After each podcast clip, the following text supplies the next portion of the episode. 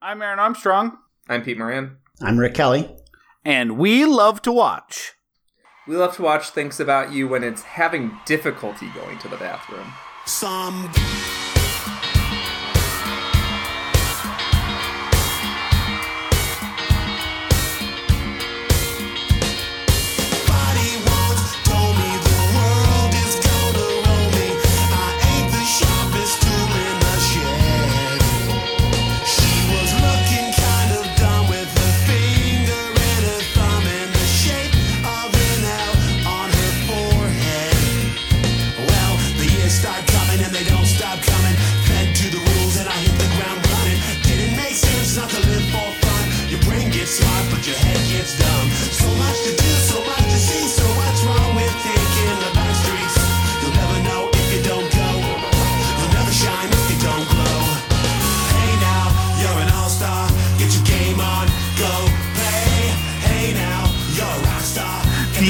esoteric lines. a lot of these movies. Are you saying? Are you saying you didn't stick the line reading? I, I, think about you when I go to the bathroom, which she says two or three times didn't stick with you in a really uncomfortable way. it's, it's it's in my notes twice. it's in Paul Theroux's book, presumably at least twice. I hate this is an important part. Yeah, that's also like it's meant to be sexy. Is it? I I mean, I think Mar- like the character thinks it's sexy. in the yeah. fumbling in the fumbling yeah. way that adolescents and young teens find yeah. So she yeah. means she means like when in the bathroom though. Like when she goes into the room. Yeah. Yeah. Okay. where she's presumably jerking off. Got it. Not like that's the expression but it's just more direct and cuts out a lot of confusion if you just like, I think about you when I jerk off. Or when, when I'm alone would be good. When I'm alone. It wouldn't yeah. confuse yeah. like I think about you when I evacuate. because it does but she has been you know like, how like, like trolling how, him and she's trolling him and then she's like but you are cute. And so like it's really hard to tell if she's she's thinking like hey you you motivate my bowels or like you motivate other parts of me. Well you know sometimes like when you're in a uh, like a, a humid environment it's very easy to get constipated. So mm. maybe uh, her plan for going poop is kind of like similar to uh, the novel Peter Pan by J.M. Barrie, where to fly, you need to think of a happy thought. And in this scenario, in order to poop, because you're so constipated, you need to think of a poop thought. And mm-hmm. in that case, that is River Phoenix. Mm-hmm. Checks out. Checks out. Um, it's so all there in the original this? text if you read it. But we're We Love to Watch for a movie podcast, not a book podcast or a poop thought podcast. Uh, and we uh, we do movies over the course of a month around a theme. And if we remember, we compare and contrast. This is our uh, the last week of our first ever sponsored month by Sean, who was the guest last week for Wild, called "Gotta Get Away from It All." And we're doing 1986's The Mosquito Coast, Peter Weir's second American movie, uh, starring his uh, same star from the first his first American movie, uh, Harrison Ford, uh, hot off their their hit Witness. Actually, they missed the Academy Awards where Witness was nominated for eight awards, won a couple. They missed the Academy Awards famously because they were running along uh, in Nicaragua shooting the mosquito, or sorry, Belize. They shot this Belize, Belize. Yeah. Um, uh, shooting the mosquito uh, coast, and it's a movie that is, you know is getting a little bit more awareness now, or at least the property as a whole, because there's an Apple Plus TV show that I have heard is not good. It does star Justin Theroux, who is the son of the person who wrote the the novel, Paul Theroux, nephew. Uh, oh, sorry, nephew. Mm-hmm. For some reason, I thought it was son. I assume Peter told me it wrong. I just I just read something before we got on, so I feel confident. Unless I was also okay. lied to. Uh, no, I I uh, I I believe you. Uh, and so, uh, but this is a movie that I feel like is almost be- before that, like Resurrection recently, feels like a movie that uh, was totally forgotten by most people. Uh, it's kind of, uh, it was, it was a, a little bit of a misfire, um, from the box office perspective, it's one of the only Harrison Ford movies, definitely the only Harrison uh, Ford movie of the 80s that didn't make money at the box office. Actually lost uh, money. It's a movie that he still defends and Peter Weir still defends as something that the critics didn't quite get. And I weirdly saw it when I was um, like nine or 10 years old because uh, it was rated PG, and uh, my parents like just picked it up as part of like you know five for five VHSs, and because it was rated PG, even though nothing about it looked um, looked all that interesting to me, I wanted to see it because it was a movie I could see, and I ended up really liking it quite a bit, and I have a lot of like specific memories from watching it with my mom and my dad um, that I'll probably share a little bit tonight. I actually think like you know, there's a little bit of connection in just that I there's a lot of things that uh, the character in this movie does that does remind me of my dad. Having an indeterminate number of children. Uh, yes, um, definitely having. Quick, every, everyone say how many kids he has. Don't think. Four. Four. Okay. The twins. One one's a double, and as we all know, triples is best. Yeah. Um, but uh, it's a I think you should leave reference that clearly fell fell apart. um, both of you guys had not seen this movie before, correct? Correct. No, I I never seen it. I, and in fact, it uh, because it was it received mixed reviews and it had a, a it was a box office bomb. Um, it uh, is a movie that I hadn't really heard of outside of you. Um, you telling me that I should check it out ASAP, and then I didn't, and then uh, we did it for the show. I remember seeing it. I remember the cover really distinctly from uh, VHS days. I never saw it, but I remember seeing it in the store, and I thought it was Matthew Modine. I just didn't know this was a Harrison Ford movie until like recently. Yeah, I mean, it also looks like as I say, I sent you a picture that I put a little, little, I spliced the two heads next to each other. Uh, it always reminded me it looked like David Koresh. Um, Oh yeah. I mean, mm-hmm. around the time that I saw this movie, like David Koresh's face was in the news. My parents watched the news every night, so I knew what was going on with like Waco and the Branch Davidian. So really, like that image really stuck with me on that VHS because it just reminded me of so much of like this other lunatic who got away from it all. Um, and though obviously unintentional, um, the author of the book, Paul Theroux, um, he noted uncle to Justin. noted, yeah, avuncular figure right. in uh, Justin Theroux's life. Uh, he uh, said he based pieces of the character on Jim Jones, which is something yeah. we should definitely look at later. But uh, so the the cult leader comparison, um, even though it's not, he doesn't visually look like Jim Jones at all, uh, is is pretty like you know apt in a sort of weird serendipitous way it is funny like why it's i think a little bit of a, like a forgotten part of his uh, filmography. Like you look at like you know harrison ford 80s this is his run up until mosquito coast. So he kicks off the 80s with the empire strikes back then does raiders of the lost ark blade runner return of the jedi indiana jones the temple of doom witness and then the mosquito coast. Like I don't know if you get a higher high. And there's also I skipped his cameo in ET, which is um, minor, but like that's a pretty good first half of the decade. And then you know he kind of has a uh, interest in pursuing um, other projects. Maybe we should start there a little bit. So yeah, the reason that this movie even stars Harrison Ford because it's supposed to star Jack Nicholson, and unfortunately the uh, Peter Weir. It was supposed to be his first uh, American uh, movie that he was going to, uh, or uh, yeah, United States uh, movie that he was going to make after some hits, including one that we talked about on the show, "The Last Wave," that he made in his native Australia. Um, and man, he, Last Wave is a is a weird companion piece to this movie for sure. It is. Uh, I mean, Peter Weir is someone who I think there's uh, two movies of, of his that I've not seen, two or three. But I, from my perspective, he has a hundred percent track record of everything that I have seen. Um, he is just a really, I think, underrated director as a whole. But this, uh, he uh, a producer friend of his bought the rights to this book. It was going to be his first American movie. It was going to star Jack Nicholson. Uh, that fell through some of the financing, and in the middle, he ends up. Did you making, hear about why? Yeah. Yeah, I did. Uh, Sorry, this Zen, this Zaentz guy, this Zaentz guy uh, thought he did uh, Jack Nicholson a solid by putting him in One Flew Over the Cuckoo's Nest.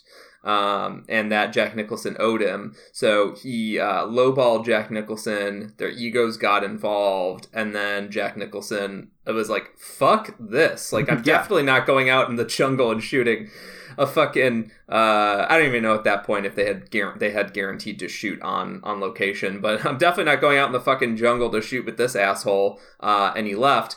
And then by the time they hired Harrison Ford, Harrison Ford's was paid what Jack Nicholson asked for. yeah, because they they the financing fell through once Nicholson left because you have yeah. a unproven director, and so he goes off to make Witness, and while they're working on Witness, he's like he kind of got Harrison Ford interested in the idea of him finally getting a chance to play a not Harrison Ford character, um, and Harrison Ford's agent told him, "Don't you dare fucking make this movie," uh, and he said I'm gonna make this movie, and then I'm gonna fly a plane into a mountain.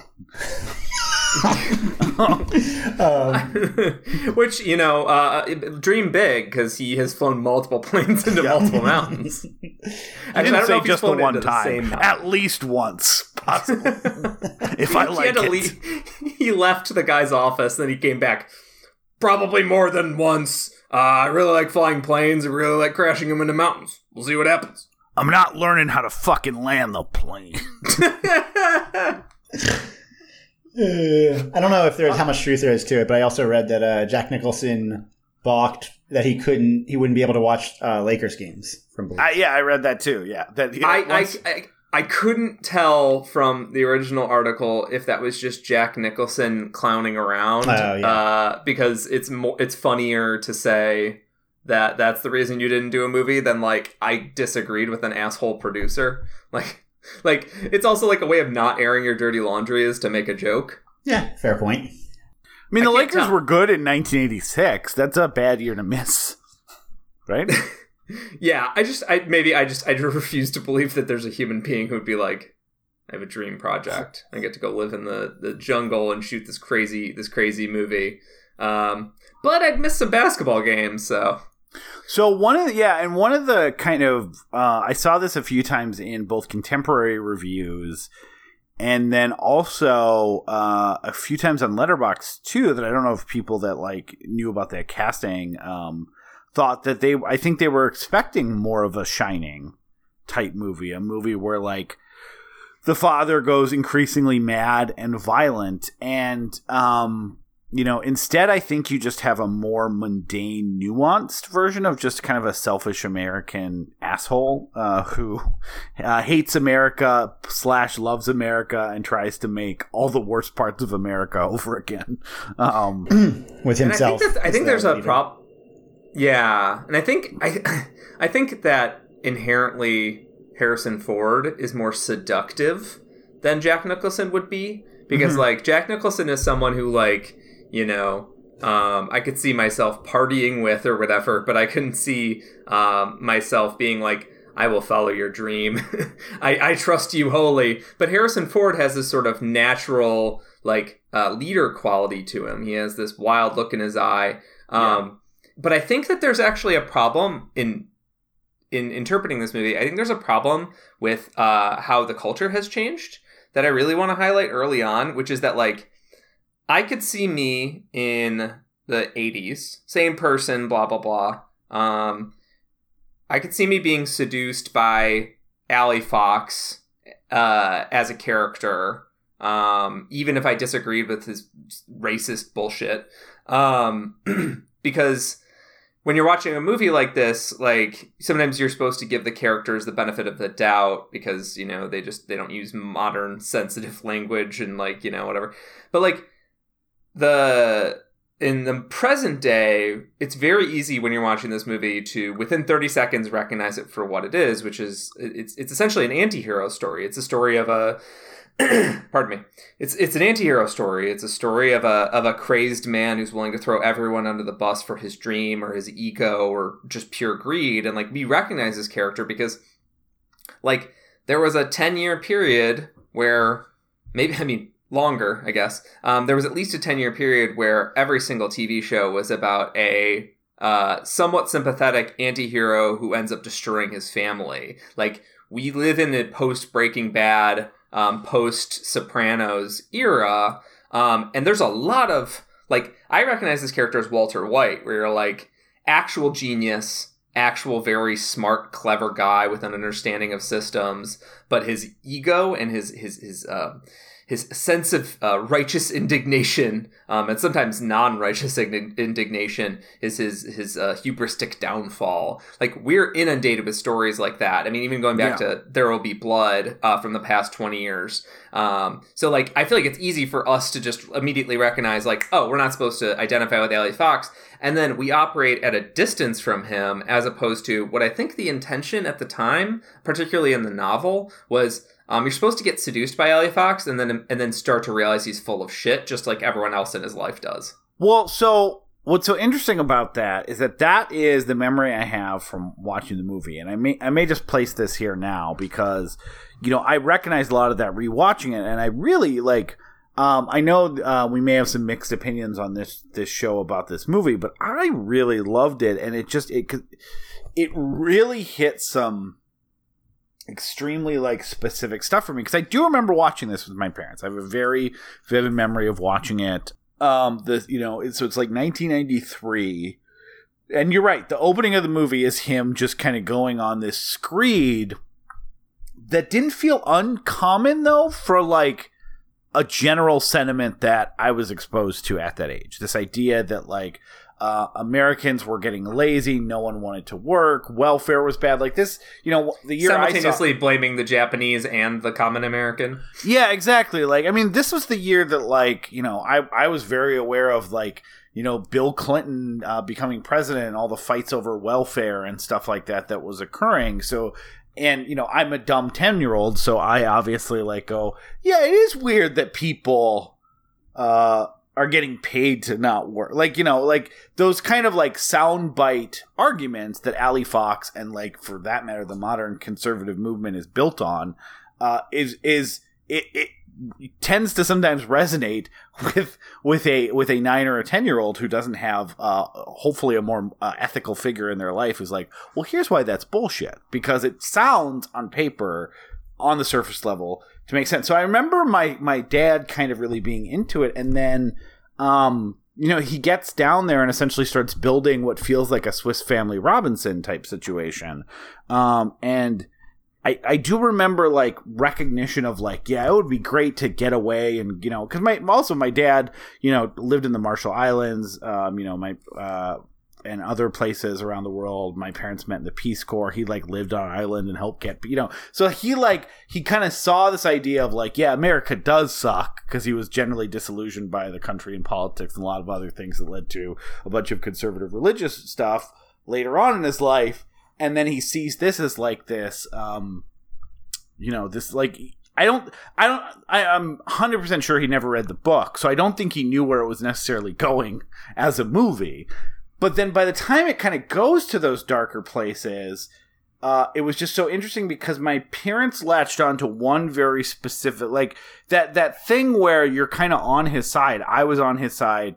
I think my parents were 100% on his side. And then you're right. Like at some point, he becomes an indefensible asshole, and it's impossible, I think, to not see that he is uh, just kind of a prideful lunatic obsessed with his own success and will destroy everything to get there my parents put the the hubris and and think the metaphor of this movie, by the way, uh, I remember very clearly was uh, the rejection of religion, like uh, that you know Allie Fox thinks he's smarter than God.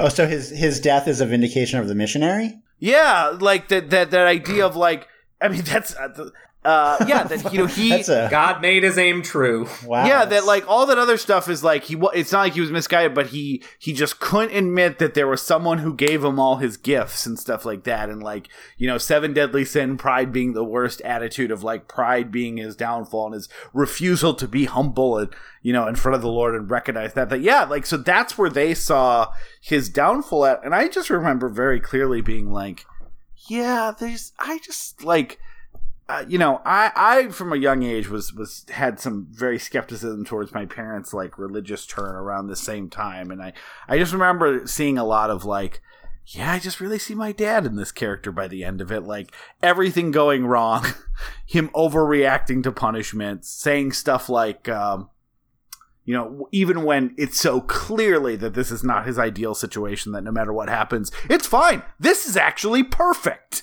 Like that stuff just was so familiar uh, that to see my parents like kind of uh, use the scapegoat of like, oh, yep, he wasn't humble in front of God. That's why he did this, as opposed to just general pride and refusal to admit uh, when you're wrong or have been bested or incorrect to the point of like self destruction. That's kind of what myself as a 10 year old took away from it. So that's why like this movie has kind of stayed with me so much, even though I haven't seen it in like 28 years you know this is the the exact type of movie that you're like oh yeah i guess i have seen this i remember so many specific scenes because i was just kind of transfixed mm-hmm. uh, but I, I feel like that way about uh, not just the, the the you know people like my own dad but like a lot of people in this country like those those people that were uh, you know the, the the Republicans and the conservative movement and the religious right or whatever you want to call it in the 90s who were using all these like you know dog whistles and things about uh, America sucks and we're lazy and we're getting bested by other cultures who also suck because they're communist and fat, you know, blah, blah, blah. Like that has, those were also warning signs for where we're at today.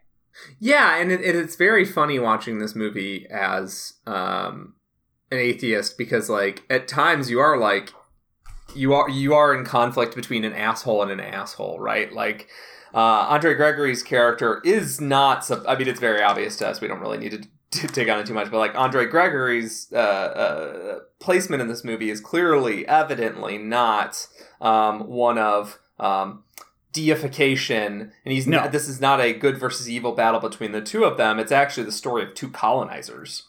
Yeah, and my parents didn't see that because they recognized themselves in at first one colonizer and then the other. they they were uh, they were like well, I mean yeah my parents were rightful colonizer trips. because yeah. God made the planet so you can go down there and do whatever you need to do. These people uh, don't believe in God and thus they won't get to heaven and then you so you can, can do whatever you, you can kill them you destroy their culture put them into poverty none of that stuff matters what matters Peter is are they going to get to heaven yeah um because this is a hellish world. Um this is a this is a uh, you know a, a, place of sin and degradation and this is this is only a place to be tested. Um yeah. and, and and therefore um it doesn't really matter if the missionary uses a heavy hand to get the job done um despite how much culture um, he destroys and the fact that he doesn't have a very good argument except for uh, well i'm here and you have to listen to me. I was told to come here I also live in Baltimore. The the the the handing of the blue jean Bible um yeah. to uh to, to uh Allie Fox early on in the movie. I'm just picturing your parents being like, "I think it's neat." I think um I think what happened was at first it was kind of one of those like oh, we really like this guy, but we wish, you know, hopefully he finds religion. And then when he didn't, it's like, well, That'll teach you. It is. It is remarkably. It is. I mean, that's another. That's another piece of information um, that I, am thinking of now. Is it's not just that we've gotten used to the anti-hero stories. We've gotten used to Harrison Ford subverting his character as this like uh, rad hero, and he's since Mosquito Coast, he's played assholes and villains. And like there's a reason why his the timing of his performance in what lies beneath works so well. And yeah. he had just done a bunch of movies where you know maybe he was conflicted or whatever but a bunch of movies where he's ultimately the good guy. Um so there's a there's like a there's an extra like meta textual or extra textual piece there which is like we had gotten so used to harrison ford being our you know maybe he's a maybe he uses some unconventional methods, but you know he's always on our side. He's always th- well, he's always there for his friends and for his family, right? Like that. You look at the movies that come before that, like whether it's Witness with him, like initially just going going there to hide and eventually um, or protect someone who's hiding and eventually like you know embraces the the family same thing with like he's a little roguish and cocksure in star yeah. wars but eventually you know he becomes he's he's too he's too reliable in his in his you know intrinsic nature to just disappear forever. And I agree with you. Like this was a subversion that feels less so now, not just from movies, and I don't mean this as a joke, but from like his entire public persona over the last 15 yes. years, which is he kind I of is like grouchy recluse, actually, is part of his thing. So, you know. Yeah, like kind of a little bit misanthropic and doesn't need any of this shit. And like, you know, he goes on like, you know, he, when he's on a talk show, uh, he acts like like uh, people came into his home and accosted him with a with a microphone. It's like, no, this isn't your couch, Harrison. You're on a show to talk to me. He's like, fuck and, you. And like, how dare and, you? And, you asking like, about my earring again? I will not talk about the plane crashes. Uh, crash this interview's over. studio. I, I, I have a really specific memory of Harrison Ford um, from the past, I don't know, decade or two. Um, and it's you're, that uh, you're going to say the he, Nerdist interview, aren't you? Yes. Oh my god, it's like my favorite thing because I hate, hated Chris Hardwick for so long, and I now hate him for I think better reasons. And um, I was like, oh, I was like, oh, Harrison Ford interviewed or uh, Chris Hardwick interviewed Harrison Ford. Like I hate this this fucking podcast. It's just like boot looking bullshit for celebrities. But like, I would love to see Harrison Ford be mean to Chris Hardwick, and it begins with Chris Hardwick spending full minutes basically saying like, well, the interview didn't go the way that I wanted it to go. um, because like he's like, I wanted to meet Han Solo, and Harrison Ford's like, who is this like annoying nerd in my hotel room late at night who like my manager and the Disney execs made me talk to? Like, leave me the fuck alone. And it's a short interview. He's very mean to Chris Hardwick, and it's fucking when it's over, it's just like, just like, why did you even release this? so mean to you. Uh, so that's my favorite Harrison Ford memory personally. But like, uh, n- not to jump back too much to his his image, but like, he even after this movie did a bunch of movies where like he did the two Tom Clancy novels where he's like a good guy. Um, I mean, good is in quotes, I guess you know. I never saw Frantic. Geo- geopolitics and such. Um, but like, and presumed innocent. I'm assuming he's the guy that's presumed innocent. Yeah, he's yeah. Yeah, I, uh, Frantic complicates it a little, and I actually think Blade Runner complicates it quite a bit. But um, well, no one saw that, so it didn't. No one saw it at the time, image. so it doesn't. It yeah. doesn't really count. You're right about that. But uh, yeah, you know the thing. So in our chats, you know, I think I was saying uh, it might be expected to come down pretty negatively on this, and it's actually grown on me. Like I've thought about it a lot in the days since, and part of the mystery for me is why I find this movie so much more interesting to think about than to watch so maybe you guys can help me crack that case while we're talking. Because the thing is, I, I find it almost impossible to not to believe because I believe it, but I just to conceive of coming into this movie and thinking that you're going to be on Harrison Ford's side. Like he just comes out and like you know these people who just like just berate you with you know he berates yeah. strangers. The guy at the store he doesn't stop talking and my first thought was like, holy shit, do we have to watch this for two hours? Like, I don't know if I can stand two hours with this guy. So the notion that would be like, now this guy's speaking my language is just strange to me. Uh, can we pause really quickly? The guy at the store. He's getting upset. Alexander. George, George Costanza. and yeah. it's so fucking great because he's kind of let like despite what I said earlier, that you know Harrison Ford was kind of weaponizing his image. Um, Peter Weir obviously was weaponizing his image, and also the fact that like these sentiments were, I think, more common at the time, and this sort of I... casual racism against the Japanese was more common at the time. Um, that like. Uh, you could be. It was probably easier then to be seduced by Allie Fox's character. I do love that immediately Peter Weir is like, "We're going to introduce you to to a couple people that absolutely loathe him," yeah. um, because the farmer as well as Jason Alexander have really great arguments for why you should never fucking listen to Allie Fox. Um, Jason Alexander yeah. comes in, he's just just fucking shaking his head. He's just like, oh no, like all.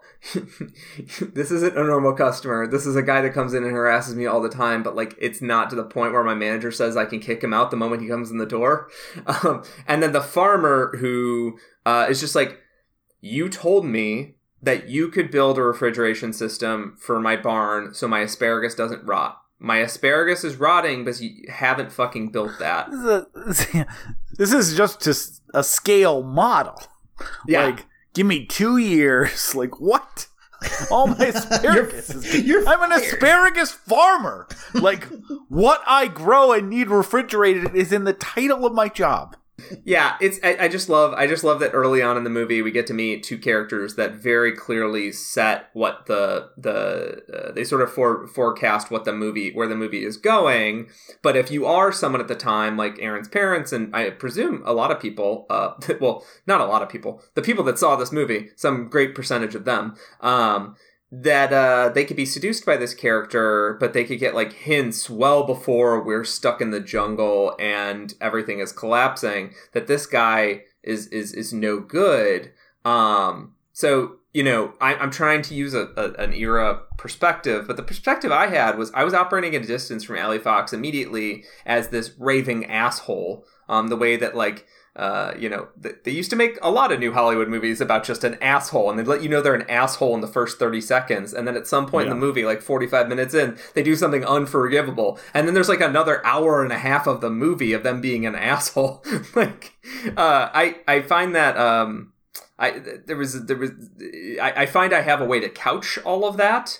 Um, but I think, uh, uh Rick referred to the character, referred to the character as boring and I both agree, but I also find like the the fact that his vortex keeps sucking people in to the point that um, even after the point where people are fully repulsed by him and see through his bullshit, they're now stuck with him in the jungle because yeah. like Jim Jones, he has so isolated them and yeah. has kept that kept them in these like fear cages, uh, unable to escape from his gravitational pull. Uh, I mixed a lot of me- metaphors there, but yeah, like I, I, I just find it very fascinating to use the empathy machine on this movie. I don't think it's quite what it needs to be, which is like a perfect encapsulation of uh, how uh, the hubris of the American dream and like you know that sort of movie that you can just like a Citizen Kane or Face in the Crowd where you can sort of just keep applying that character to you know um, different situations.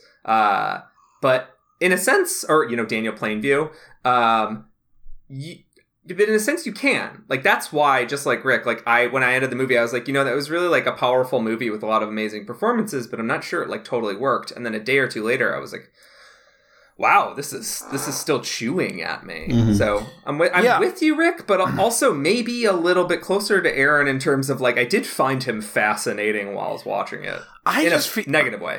Part of it is that like I just I think his personification of a form of evil or whatever you want to call it is it, it, it is a little boring. Like you know there's there's nothing more boring than the person who knows how to fix every problem in the world unless but for but eh, but is also resentful and angry that no one has come to him for that information mm-hmm. like you know he he legit like a, a know-it-all can be or uh, interesting at first because you don't know that this is how he, how they are about everything, right? Like if you talk to someone and they're like, "Hey, you know, actually what I think we should do with this," and it's like, you know, he's he's animating, he's compelling and all that stuff. You know, that can be interesting. And, but then when it's about everything and then like legitimate resentment at uh, a, like society the world as a whole has not turned to him for advice just gets like remarkably droning in a way that I find actually like weirdly compelling. Like there's the great scene where he's building his town, right? And he keeps telling he just will not like thankfully they do it in montage, but he just keeps won't fucking shut up telling every single person who's like carrying a piece of board like and this is why we should be doing it like this and stuff like that. Right. Even though like the majority of those people don't speak English.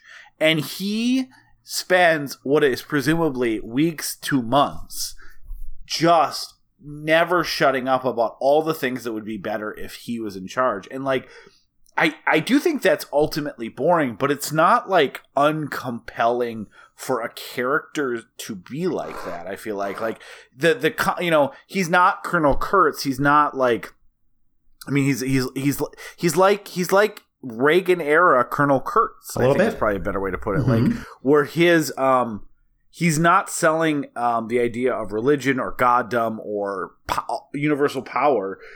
He's selling the idea of capitalism that he wants to start over that I'm going to I'm to create a product and it's going to be um and it's going to uh uh be great and then everyone's going to look at me as the person who's like the you know the the the the the smartest person to solve other problems that's going on and like all of that is so ultimately boring and you know it's never going to lead any, anywhere in the same way that like a bill gates or a jeff bezos or all these are, are like ultimately just boring ass dudes who have done terrible terrible things by consistently investing in their own hubris and that's why like i do find it really compelling. Like i do get like i read roger ebert's review. I saw your note rick that like it's just so hateful and boring but it's not without its weird merit that continues to draw people around its orbit in a way that just feels different than if he had turned into a shining type character yeah.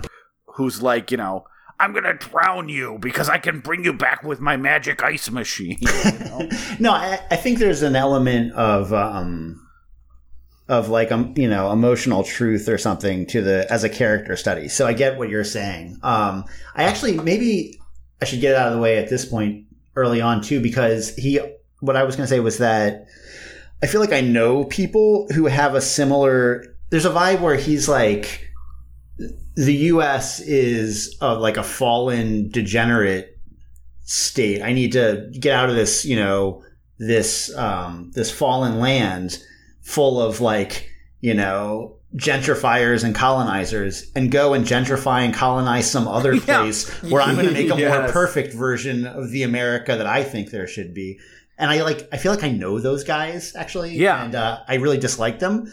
So to yeah. like to see that represented, I think might be part of my emotional repulsion, where I'm just like, oh, man, fuck this guy. you know, like it's it's not necessarily. He's also boring just to hear him rant, but there's just an element where you know maybe maybe um, it's the recognition of that that is repulsive.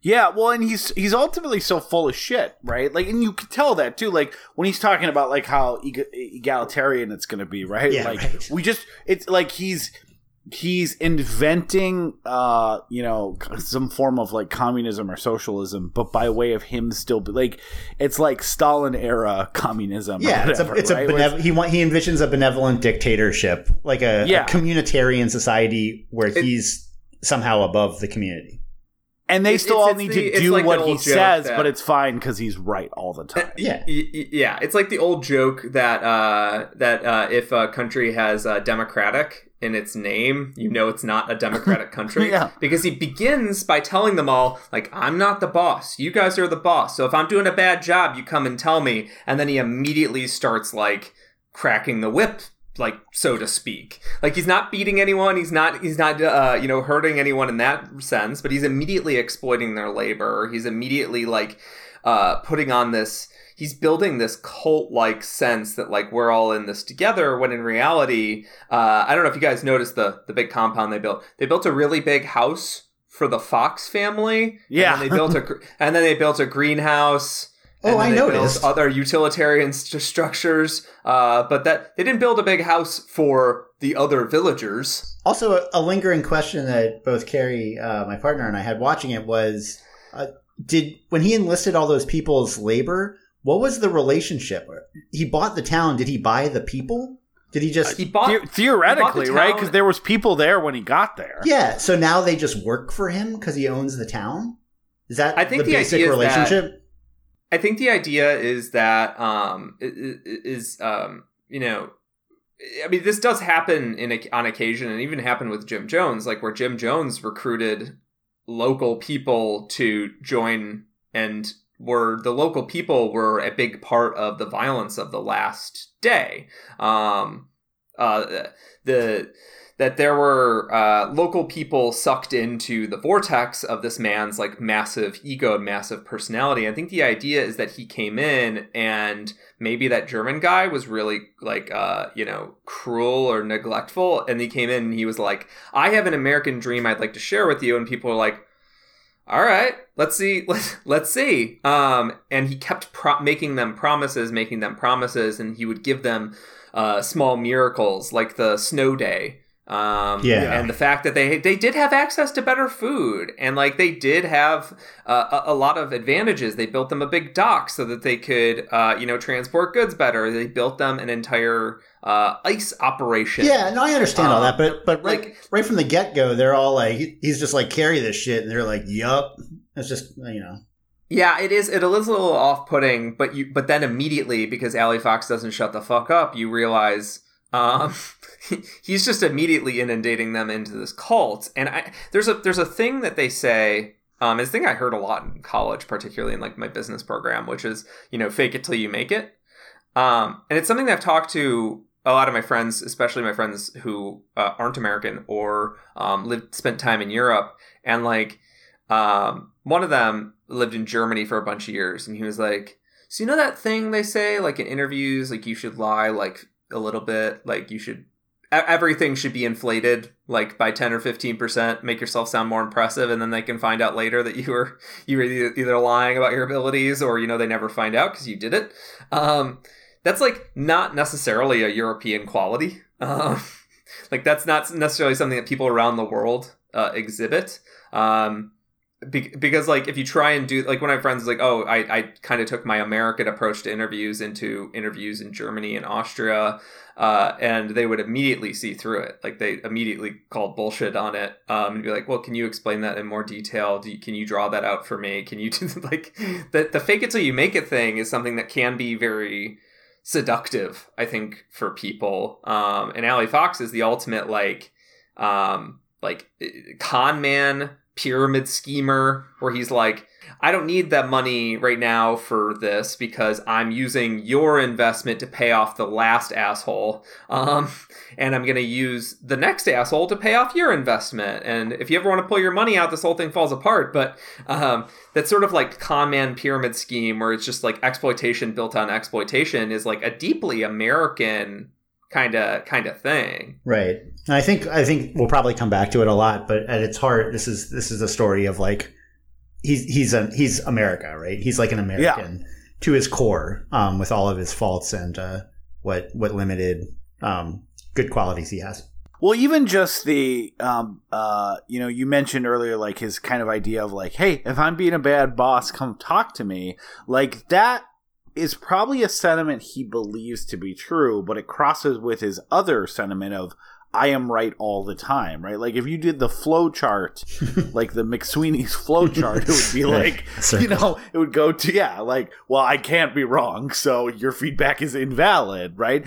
Which is also a very good metaphor for America. Like, you know, we're this bastion of free thought and quote unquote, and, you know, we, we constantly move towards progress, but also like everything we've ever done especially when we talk about internationally, is right, right? Like we don't have any countrywide self-reflective on like bombing Cambodia or any of the other like hundreds and hundreds of incursions into other people's democracies and stuff like that. It's always like, well, yeah, but we're the good guys and we were, you know, exporting freedom or trying to help democracy and it's like, so yeah, you can come and you know, use our court system and our freedom of speech, but like whatever you want to use, you're always going to run back to the, the, you know, the Allie Fox of like, no, that's good feedback, but again, we're doing it for freedom. So. Right. Well, being being open to criticism is the right thing to do. So if you're always right, you're open to criticism, but the criticism is wrong because you're always right. invalid. Yeah. Like I've taken this into consideration, and, and, and unfortunately, yeah, because because I can't be wrong, because uh, that's my whole thing. Uh, that even when he like and that's why like Harrison Ford like we'll, we'll probably talk about more and we can probably switch right after this because we're already I think really getting into it but the, Harrison Ford does do some fucking amazing acting in this movie there's the all those moments where things have gone uh, Walter White is a, a great call out Peter because like things have gone very much not to plan on a man who prides himself on being 10 steps ahead and controlling the situation. And every single time his face immediately reads the panic of oh shit i've completely fucked this up. And then whenever he's questioned about it immediately after it's all like when he sees the town for the first time and he probably expected this like metropolis or stuff like that and he recognizes that like oh shit this is not at all what I expected. And then someone else questions it, and he's he's able to kind of immediately compose himself into this is fine, this is perfect, this, this is, is everything that I it's wanted. Better. Yeah. It's here's better. It's, it's, actually better. Yeah. here's here, here's the sunroom. Here's where we'll make you know. Here's where we'll grow vegetables. Here's yeah, where we'll blah blah. He immediately starts the cell. We're not we're not encumbered by things that have come before. It's a fresh start. Or oh, yeah. and then later when everything blows up to the ice, he's this is great. We'll just live whatever's on the beach. We can if we can't find it on the beach, we can't. We shouldn't need it. Like, but the the the the miracle of the acting there is just like he has this look each time that's like okay. Like I love the I think the third time it happens where he is clearly like okay, this one's really going to do some work to do a quick switch. Just the whole disappointment of having his ice thing blow up, him being on the beach with wreckage, and just like. He polluted the ocean. yeah, and like he. with chemicals. Yeah. And like just immediately him having to go, okay, okay, this one's going to take a little. I'm going to have to reach really far down for this one. And then the second they're like, go home. What are you talking about? This is great. This is better than I could have expected he destroyed he destroyed a, a man's boat, his livelihood, the very object that brought them to the the the, the town uh, of Jeronimo. Um, and the man is crying and weeping because like he's like I can't just like you know I if I still had my boat maybe after all this I could go start again. Like I have family elsewhere. Um but you've destroyed my livelihood the thing that I've been working on for my entire life. And he's like but won't do you any good because that river's polluted. Yeah. no apology, just like, wow, you know, you didn't even need that boat because you can't even can't even use it in this river. that I fucked up. yeah. yeah. it's not. I, yeah, exactly. It's not. Sorry, I fucked up your river, but I can make it up to you later. It's like, well, you couldn't even use that boat, so you know why apologize? Yeah, it's like all. It's all like uh, facts don't care about your feelings, right? Like it is like the. Well, at this point, the the river is unusable, so Stop whining. uh, oh man, fucking asshole. All right, I I, I think yeah, I know. Fuck Hallie Fox. Do you guys want to pivot and talk more about the Mosquito Coast? Yeah, yes. Man. Buzz buzz. There's not as many mosquitoes in this movie as I, I thought there would be. Not a one. Was there as any? a nine year old or a ten year old? I thought this was going to be chock full of mosquitoes. as a thirty year old, I also thought it was going to be chock full of mosquitoes. It's the second word in the title. And yeah. I frankly I ignore the. Yeah. Yeah, there's an article at best. Several several yeah. coasts. Hey,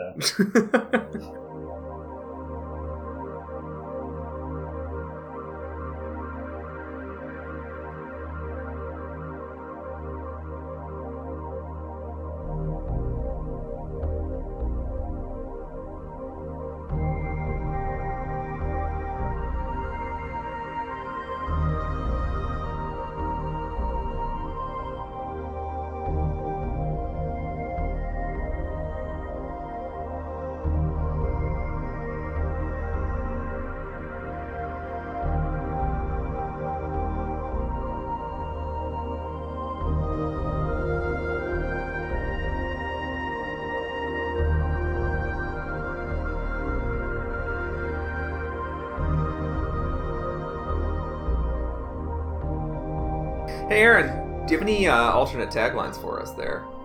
I know we did cancel it three episodes ago f- officially, Peter, but I, I, appreciate your persistence in trying to bring it back. It does hap- just so happen I have two. They're actually these are more retitlings than alternate taglines, but I, but I do have them. Uh, one is Boomer the movie, um, and the other is uh, the Mike Pence story.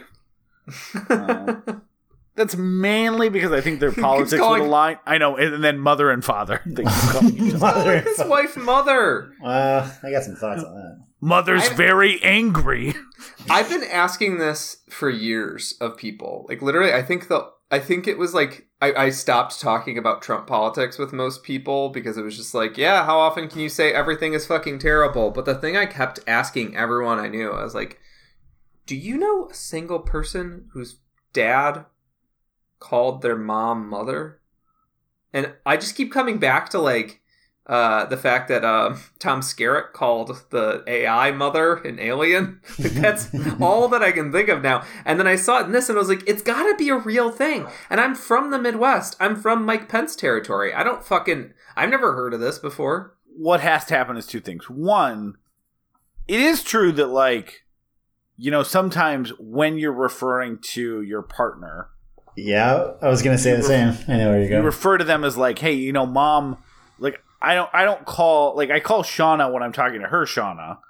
Um, but I but I'll be like, you know, hey, did you hear what mom said? Or ask mom. Or ask mom or something like that. Um, or so, even uh, when Noah, you know, my daughter is like, uh, mama something, mama something, mama something, and Carrie doesn't hear her, I will actually yeah. be like, mama, she's talking to you. Like that's happened, but not in the absence of that circumstance.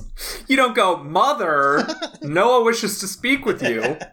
not yeah. Yet, not yet. So I, I feel like that's a little bit of it, but where it gets creepy is if, and, and this is where I think like this may be a little bit too much of a sincere answer but I think like the Mike Pences of the world stop seeing their wives or partners as like women yeah. and start seeing them only by what they've done for them, which is or as broodmares, si- si- yeah, sire children or stuff like that as part of their job, and so like it becomes creepier when it's almost like you you you refer to them as like the house, you know. In the in the in the context of this movie, though, I think that is uh, I think that's textually accurate. I think mm-hmm. because for Allie Fox, every everything has its purpose, and his purpose is in service of his vision. Helen yeah. Mirren exists solely in, in this role as as a mother. Yeah, it, it, this this movie definitely does have a sort of like um, uh, uh, iconographic or perhaps like an- like anthropologically speaking like it can it, it almost has like a primitive quality to it. Like it has a like where uh it's about a family that's like you know ostensibly starting a new world. Um and there's a on top a of fa- the old one. there's a father there's two there's two boys there's two girls yes, the, the colonialism aspect is, is hugely uh, is, is a huge part of the nuance here. But um, the father is you know this this driving force behind the family's ambitions and and, and uh, drives the family's uh, fortunes and famine. Um, and then the mother is supposed to be this like nurturing character that that uh, feeds behind it. So it becomes this weird like uh gen it's like a toxic side of gender normativity and like I, I i feel like there's definitely a read here as this this is sort of like uh the nuclear family run amok. It's also well 100% cl- because um she's she's essentially never a barrier to to him.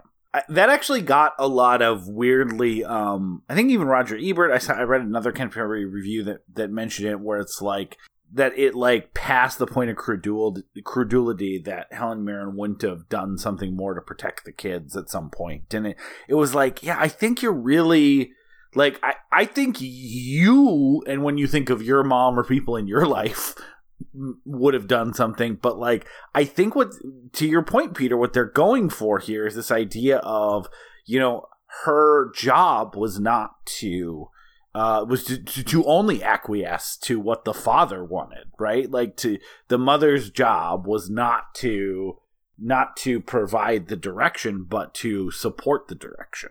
So maybe I don't know if we we should dive into plot first, but I have another thought about that.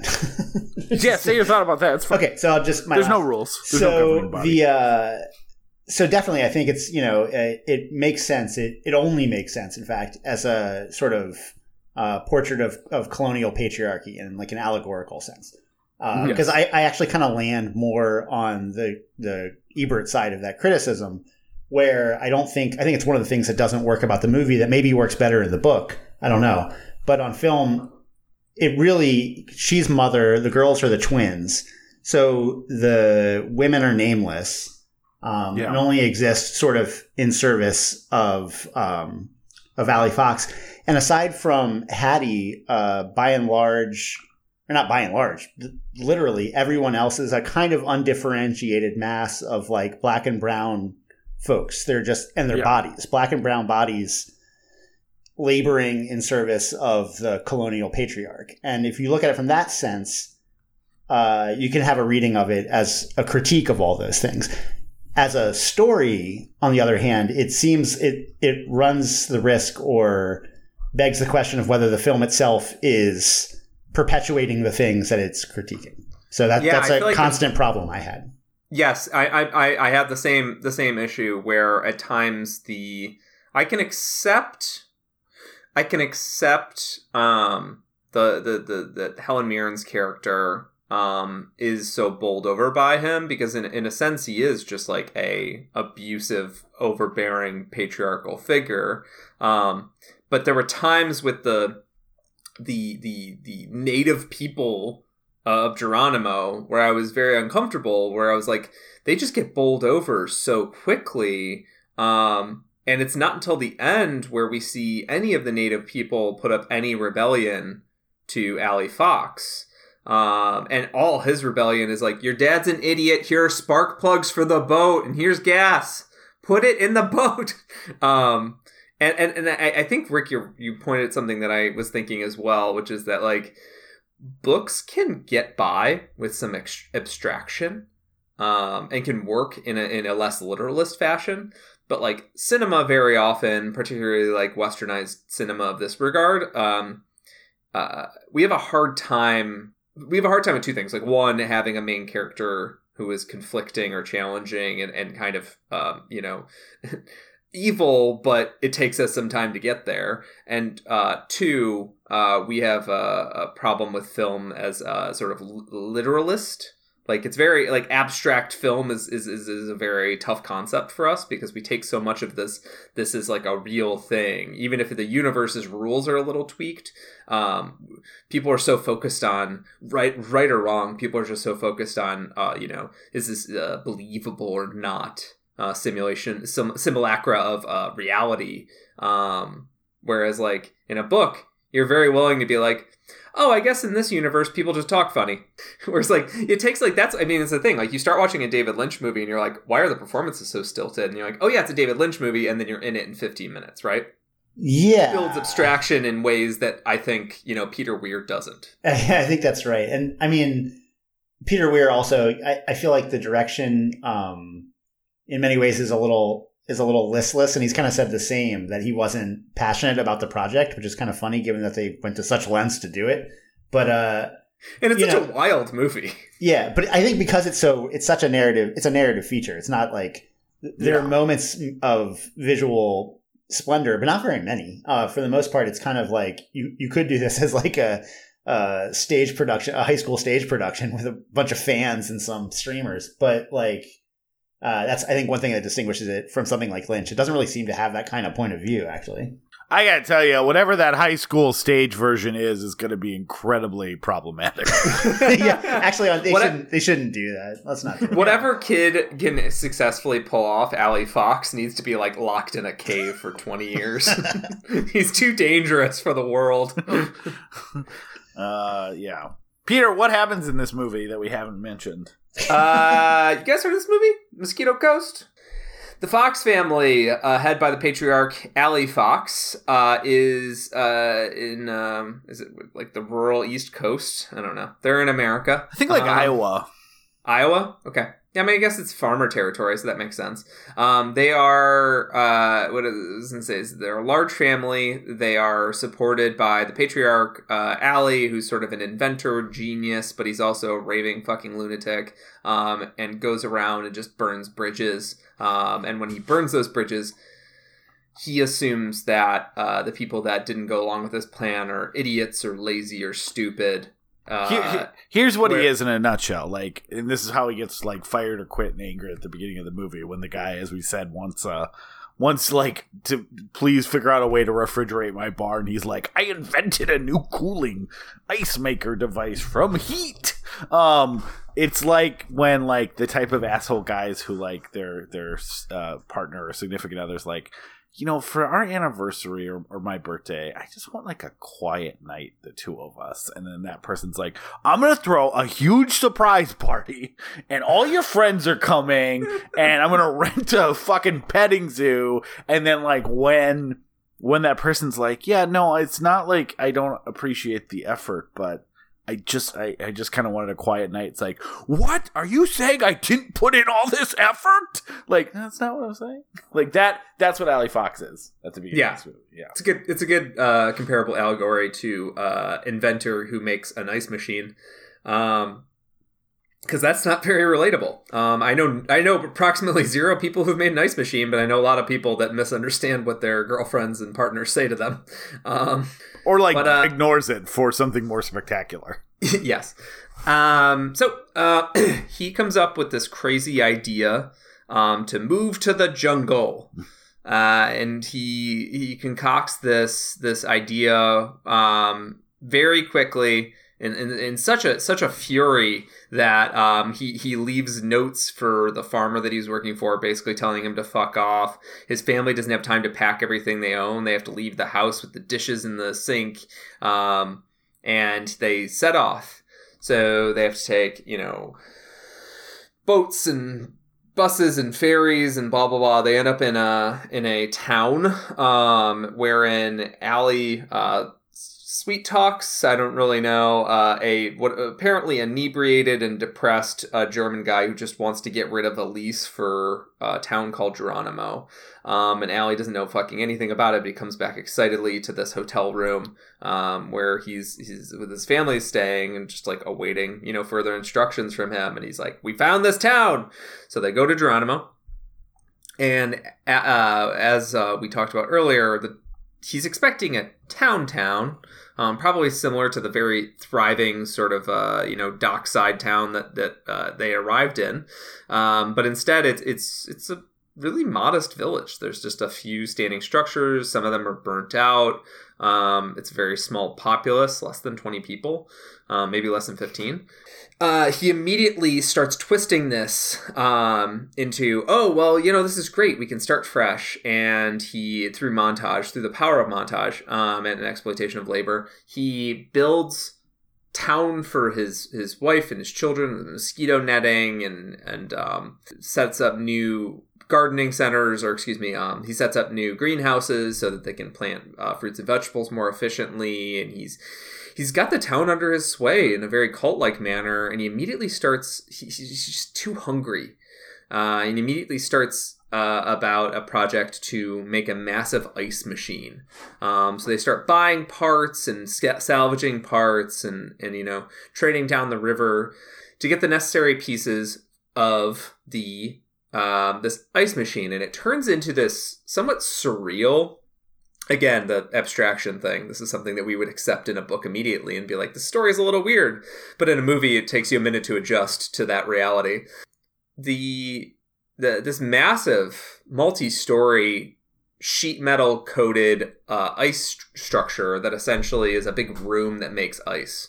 Um, and so he's kind of performing miracles for this this town so to speak with his inventor inventor quality and it also produces uh, cold clean water and produces air conditioning so people can be comfortable. Um, and he believes that ice is civilization, that the the ability to control nature, um, that they can refrigerate their fruit now and keep it uh, longer into the season, longer outside the season, I should say. um, that that's that's like a miracle that he's produced, and he thinks you know ice is civilization, ice is civilization, which I, we should you know do, we should probably park here. Like that was one thing that made this feel very symbolic and iconographic is the appearance of this massive just crazy almost sci-fi tower um, and that I, he keeps I'd say it's about, my I'd say it's my favorite scene in the movie. It's it's pretty incredible and it's this this this moment where the movie takes off this quality of like this mundane asshole um, and yeah. it takes off to this like this much heightened place uh, where he says he, he acts like he's controlling the very elements of the universe and he's no longer built like at this point the movie if you know if it had gone a different way like he could have this massive town soon like you you you do start to get caught up in Allie Fox's bullshit, even though you know he's like a racist and an exploiter and a colonizer. You start to get a little little caught up here. Well, everyone everyone likes a good tree fort, I think. And I, I, I think this, like... this the Swiss Family Robinson component, and then the yeah. the sort of Herzogian, um, you know, uh, like Fitzcarraldo vibe of doing the oh, impossible yeah. in the jungle is very strong in that scene. The, the hubris of a, of a man in his dream, um, and that like this this looks so out of place. There's this amazing um, shot. I imagine it's partly or wholly composition, um, wholly um, drawn composition, I should say, illustrated composition uh, of uh, this tower it, standing out in the jungle. Um, is is phenomenal. It's a gorgeous image. Yeah. And yeah. I'm not here to judge whose lunatic dream was ultimately better, but I will say that I'm going to build a tower that will produce ice from fire at a at a massive scale is potentially a more interesting lunatic dream than I'm going to move this boat from here to here.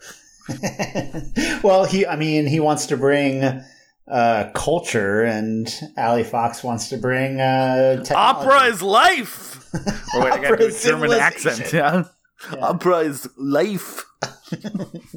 but yeah, the that that that sequence has like a very like um, primitive like quality to it, where it's like he's controlling the the natural elements, and like why wouldn't they yeah. be impressed, right? He did. He, he does. He, does he, like. uh He does like. uh ceremony, like an like a religious ceremony around its unveiling. It's it's per- the perfect metaphor for. You immediately see them sledding down a hill of yeah. ice. so uh, they they can they also uh, because of Allie's uh, hubris uh, decide that they there's a uncontacted tribe the term is kind of you know problematic but let's just you know it's a, it's a tribe living deeper in, in into the jungle um, that does not have a lot of contact with a lot of contact with uh, even the the natives of, of Jeronimo right um, so this uncontacted tribe uh, that you know Allie says they've never seen ice. I'm going to bring them a miracle. I'm going to bring them this ice, this uh, you know, this ice ball, and so he uh in a very like this is his first tyrannical move that is read as tyrannical like people are pissed off and people yep. are angry with him and his family is revolting um they drag ice through the mountains um it's a huge block that's gradually melting. They have to camp for a little bit. He's yelling at his children. He's telling his children essentially, like, if you're going to be weak, don't, don't makes, drag the rest of us behind. He and makes the son cry. he makes the son cry. Uh, the son will. If this movie ended with the son killing Allie Fox, that also would be a pretty good ending. Um, the whole family stabbing this guy at once, like that would also be a variation on that. Julius Caesar. Yes, exactly. Uh, Et tu River Phoenix. Um, the, the by the time they get to this village, uh, that massive ice block that they hauled is melted. Also, sort of a symbolic kind of gesture, and they have not impressed. They have not impressed the, the this tribe, and they're like, "Get the fuck out of here! Like, what the fuck are you doing?" But they notice that some mercenaries have been taken hostage and Ali immediately is like, "Oh, come to the village if you can get out and, you know, we'll we'll take you in." Um, I don't think he thinks they're mercenaries. I think he thinks Yeah, I was going to I was going to say I think that scene is interesting though because he uh it his racism against the native folks in his racism, he assumes that they're white captives. That's what he keeps calling yeah. them, instead of actually murderers who probably tried to kill them. But anyways, and that's and they were trying to save him by him by saying like, "Get out of yeah. here." Yeah, yeah. Um, they want to protect their hostages. yeah, fucking idiot. and uh, so they they they go back to the village, and they're immediately followed by mercenaries with automatic weapons. Um, and they sort of move in. There's shadowy implications that they want to sexually assault Helen Mirren, uh, that they want to, you know, take over this, and then you know, not implications that they want to take over the village for themselves. Like these, these mercenaries are genuine threats. Um, these are these are other forces of co- colonial violence, but at this point, uh, Allie's been living in a sort of idealistic fantasy where you know violence doesn't exist, doesn't need to exist. That sort of violence doesn't need to exist um, because in his his uh, simulation version of Jeronimo, uh, there's no war. Um, he doesn't need to do to, to think about that because he hasn't thought about that yet. Um, so he uh, concocts a plan to kill them by freezing them in the tower. He enlists his son, um, which I, I can't believe I haven't talked about, like River Phoenix's character at all. Um, yeah. Charlie. We'll get there. Yeah, but I mean, just to park here, River Phoenix is largely just watching Allie Fox. So Charlie Fox is largely just watching Allie Fox do this crazy shit. And you're viewing it through his perspective. So at times it's wondrous, but you know, it's still your dad, so your dad's a little cringe, or your dad's a little bit of a, a nutcase, but like, you know, you're out in the jungle. Um, but at this point, like Charlie Fox is turning against his dad because of his cruelty. Um, and he enlists Charlie to help him close off the tower so they can freeze these mercenaries that are sleeping inside to death. The mercenaries start to wake up during this, shoot the tower. The tower is full of uh, volatile chemicals and it explodes. It blows up the whole town. The fire climbs through the AC vent. I'm assuming just mm-hmm. like, you know, through the oxygen of it, um, and blows up their house. It blows up the whole town. So the people of Jeronimo kind of flee. They're like, the shit is all on fire and we don't have food anymore. We got to go figure something out. Like, bye, dude. Like this is this is the point in the movie where like the if the audience is not caught on that Allie Fox is full of shit, like here you go. Um, and he, of course, is tries to bounce back, and he's like, "Well, the river is poison, so we got to go out of here." So he immediately goes to the coast, and he's like, "Oh, we'll we'll be scavengers. Stuff will wash up on these these shores all the time, because um, of all the sinking ships and all the commercial industry here, and yada yada. Like, we'll use that to build a home." And the town, the family at this point is kind of turned against him, um, and he builds a home. Uh, it's a home on a boat but uh, it's now been a little bit since I've watched this movie, so certain names are slipping. It took me a minute sure. to think of Charlie, and he's the main character of the movie.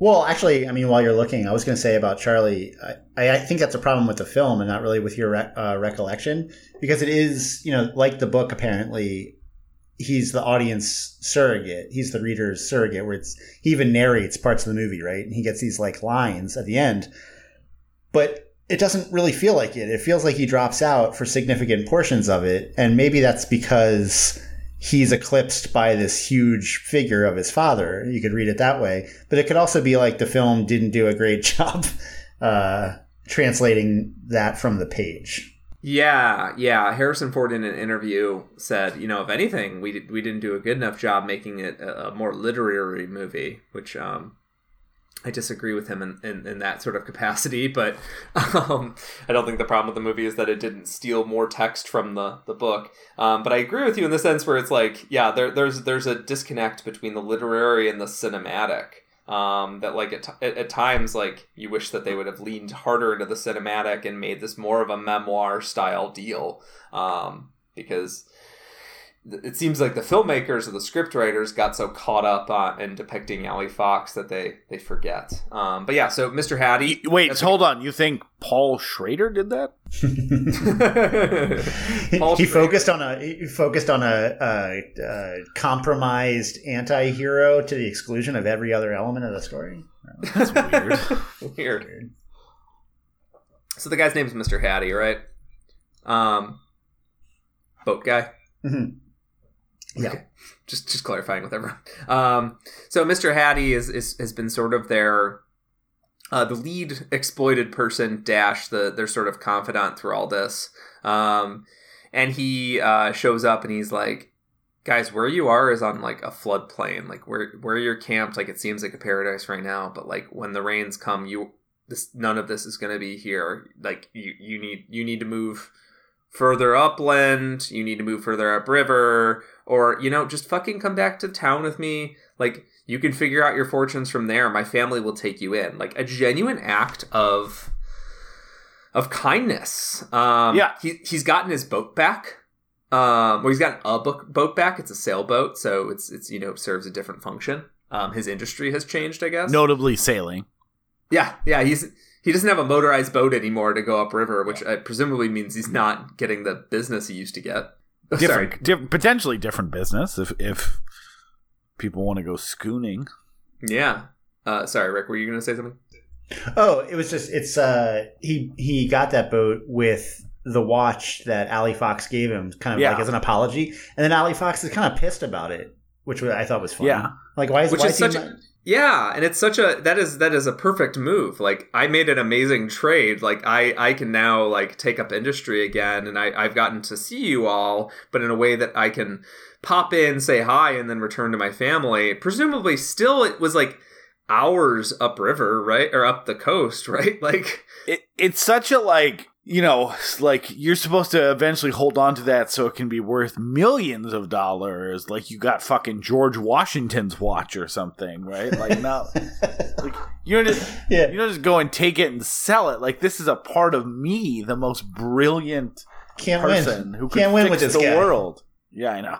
I mean, that is it, right? Like you cannot win with this guy.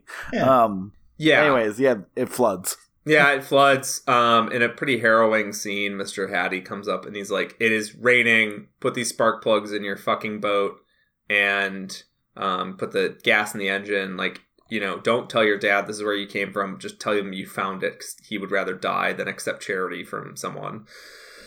So um, they barely survive this, like just barely, um, and then they start. Uh, but then he punishes the kids. They put him in the boat behind for not wanting to drown. Yeah, yeah. And they We uh, drown as a family or not at all. Like, yeah, not at all was what I was going for. Well, oh no, they, they he, he puts them in this boat behind as a as a form of punishment because he jumps in the water to get their their prop yeah, falls yeah. off of the boat and he dives in to go after it and then he's just gone and the rope is that this his safety rope is um he's he's slipped it and uh he's he hasn't come back up and they're like it's been a long time and then the kids are like well i guess we have to move on because we need to survive and he's so betrayed by this idea so similar to the mr haddy and the watch situation. Yeah. It's it's it's very similar where he's like oh no uh you know uh, ad- adventurous capitalism for me uh you know taking big risks and and you know moving on and and and you know not letting uh not letting him see the sweat in your brow uh that's for me. It's not for everyone else. Uh, it's also it's also the narcissistic part right which obviously allie fox would fall into where it's like uh, you can't move on from me because the world only exists through my eyes. Right. The world spins so, on my like, axis. Yeah, when when I die, the world is over. So how could you possibly think you could just move on? Um, so they start moving upriver, and they hear a sound, and they uh, a strange sound, and so they come ashore um, to check it out, and they find out the missionary Andre, uh, uh Andre Gregory has also been building his own little Jeronimo um, and uh, it is a very reputable camp with a church and um, you know seemingly Bar- barbed wire li- friends seemingly living spaces for more people than just his family like it seems like there's you know uh, it may be barrack style, but there's at least other structures than just the church and the house for his family.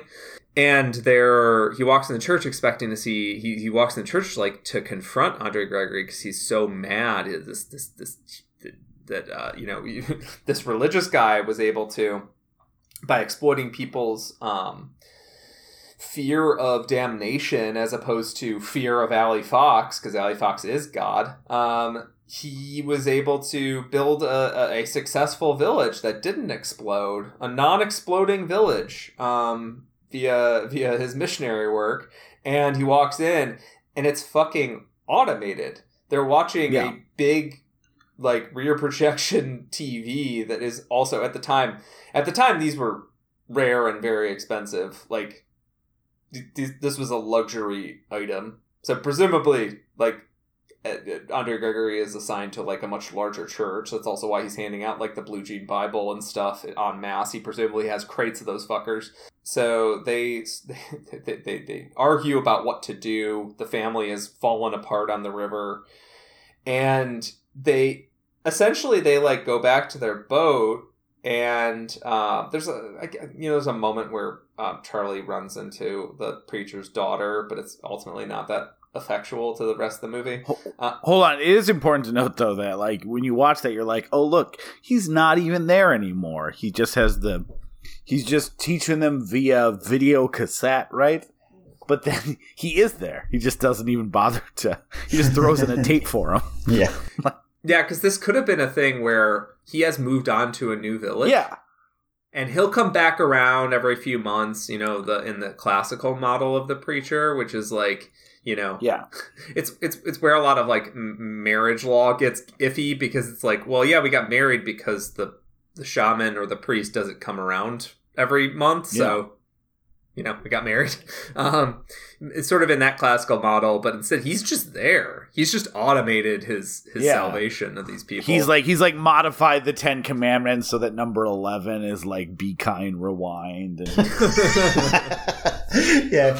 Well, it's also, I mean, the ice has more practical value, I suppose, but uh, it's a connection between the two of them because I think the film's going out of its way to try and link them as two sides of the same coin, where they both have their yeah. te- technology uh, as uh, an instrument of of colonization. Colonization, yeah, hundred percent, hundred percent, and. Um, so yeah, Andre Gregory's hands are obviously not clean here, but my, my, my point earlier was just like Andre Gregory at least offered them what seems like a, a, a more functional village. Again, a not at least at a minimum, a non-exploding one. Yeah. Um, chemicals are, are not in the water. Yeah. Well, not exploding till Mr. Fox gets there. Give yeah, it time. yeah. The fantastic Mr. Exploding Fox. Aaron gently pushing me to continue the plot recap because um, Allie Fox is so. In the last three minutes. Is so incensed by this, he determines to set the the the uh, church on fire uh, at night when no one's in it. Um, and it's chaos around the village. And then Andre Gregory immediately knows what's going on and goes out in the jungle with his rifle. Uh, he can hear Allie like trying to usher his family back to their boat so they can keep floating uh, down the river.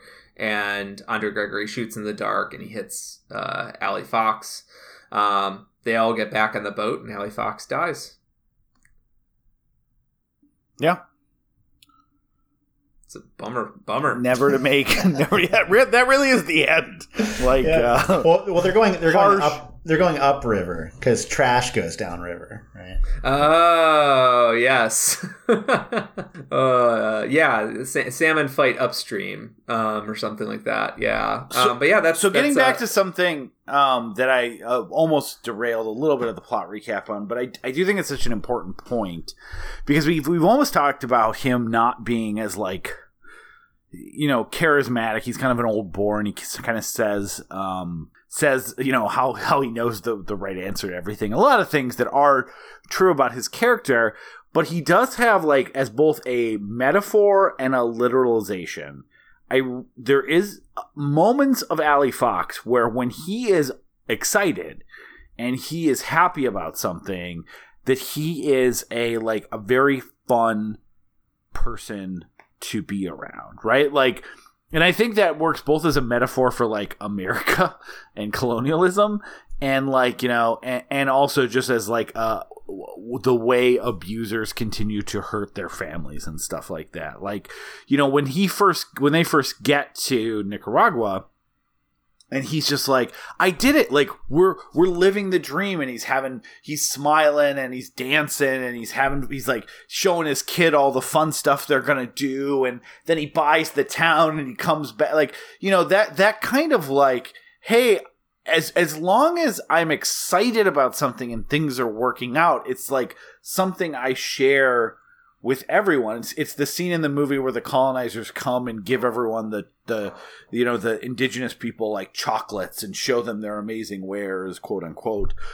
And like I'm just having a good time. I'm so happy to be here with you guys. And like the the the the side of that is kind of twofold. That one, it's not about necessarily just keeping that person happy or that metaphor for an entire nation happy, right? Because and that's really epitomized by the scene after he accomplishes everything that he wants, right? He builds the town, he has a town, he has uh, people that are listening to all his dumb fucking things and nodding along. Mm-hmm. He builds a scientific marvel and and uses it to make the town have what they need and be like um have a legend that starts spreading but ultimately he like takes a dark turn because once he's achieved that goal he's not having fun anymore. And so he tries to hypothesize what else would give him that same fix of like triumph because ultimately that excitement is is is is short lived absolutely. And, and then as he starts going up the mountain like in no way is he excited about this new opportunity anymore because it's it's now pathological. It's not like he, he's not sharing in the joy with his two kids his two sons who are going up there with him right? It's not like we're gonna show him this ice and it's gonna be great. Like no one's they're gonna write about me in the history books blah blah blah. Instead it's just berating the kids on the way up there. It's blaming them for everything that goes wrong and everything else because now like and that's why it's so like eh, eh, you know I I can speak about it both ways, both as the metaphor and the, and the literal. It's like what have we done differently that now it's a it, you know it, that there's abuse. It's nothing, right? Like theoretically, he should still be as excited, but it's not anymore because he just needs this new fix. It's like you know that narcissism is uh, is like a drug that needs to be sated. Uh, abuser is uh, you know that kind of praise that you get is something that needs to be sated. And then if you look at it for like a country, it's like how many countries has America or other colonial powers like tried their best to like appease and like, oh hey, you like this? Go build whatever you need here and stuff like that. And at some point, it's like, yeah, yeah, yeah, no, but like now we found out we need your oil or we need X or Y, and we'll destroy whatever's there even the good stuff that we built in order to ultimately sate what is like underlying all the happiness at uh, you know our quote unquote like good exciting new stuff that we're bringing to the world. Absolutely. I think that's really astute. I think uh, you know i was reading um, uh, someone saying that uh, a link between uh, similarity between uh, the missionary and Allie Fox is that they're both looking for worshipers, and that's that's true, but I feel like for the missionary, there's you know the the comfort of his house that he has there and this like ease of island life or whatever, but he's doing it in the service of something that he sees as bigger than himself. But for Allie Fox, it only comes back to this adulation. Yeah. He's chasing this this high that as soon as the people he's like they're taking me for granted. That's basically what he says is, you know, these people aren't impressed by my ice anymore. I need to go find somebody else to be impressed by my ice. Yeah, and it's like it does become pathological. That's exactly right. He doesn't. You're so it's right. not in service to not in service to anything. It's just in service to getting that feeling back. I was just going to say as a very quick addendum to that, it's also like the metaphor for capitalism, right? There's there's no such thing as too much money. Like you always right. need exponential growth, and um, you know it it you know a lot of people smarter than me have pointed out like we're at the point in this country where like growth on par of the previous year is considered a failure for the country you know for the company because they only made four million dollars. Well they made four million dollars last year so i guess the company is not doing well. And that thing of like you can't sate uh, exponential growth forever because there's no such thing as infinite market share and there's right. no such thing as infinite and so like even if Allie Fox went to you know tribe to tribe and village to village like at some point he's going to run out of that and then that's when it can't help but turn in on itself because um, there's no such thing as like eternal growth and adulation with limited resources. You have to start selling people shit they don't need, which is his big beef with America. Yeah, and in the same way, there's there's in, you know if you focus it back down to the personal level, there's no such thing as like um uh infinite good days, right?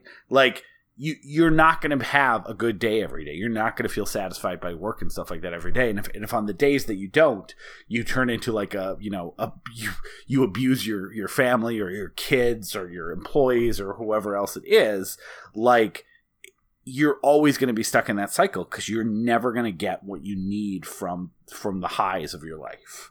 Yeah, yeah. I, I really like the I really like the idea though that like their their mutual pursuit of worship worshipers um it's just like it's a different model um because like uh the priest version of that is a pretty uh self-sustaining system right like you build up you build up worshippers, you keep them in the system, you keep them in the system, you find a way maybe to make one of the worshippers into a priest for you, and then you move on, you build another missionary town. Um, and, and, and if anybody ever loses sight of it, you're like, haha, but remember, you don't want to go to hell. So, you know, eye on the prize. Um, uh, for Allie, like, because he's such a atheist he doesn't he, he he doesn't have like the sort of um, religious devotion to string people along. He doesn't have that particular carrot. Needs to constantly come up with new miracles so that people don't lose sight of him as as a as a as a godlike figure, a, a god among men.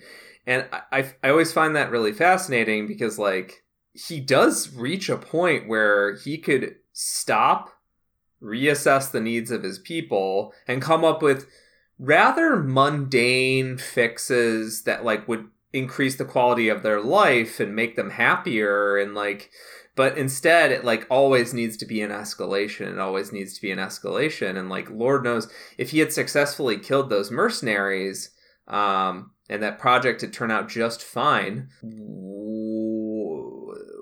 would he have just, you know, oh, well, now that I built ice, the new miracle is I need to build you a transit system. I need to build a road. I need to build you this. Like he he he's keep he's, he's chasing a higher high. Yeah, the reason why that doesn't impact religious people is because like their savior's been coasting on that one big miracle for two thousand years. So like they know that like you could just do the one big thing and then never have to do anything impressive ever again.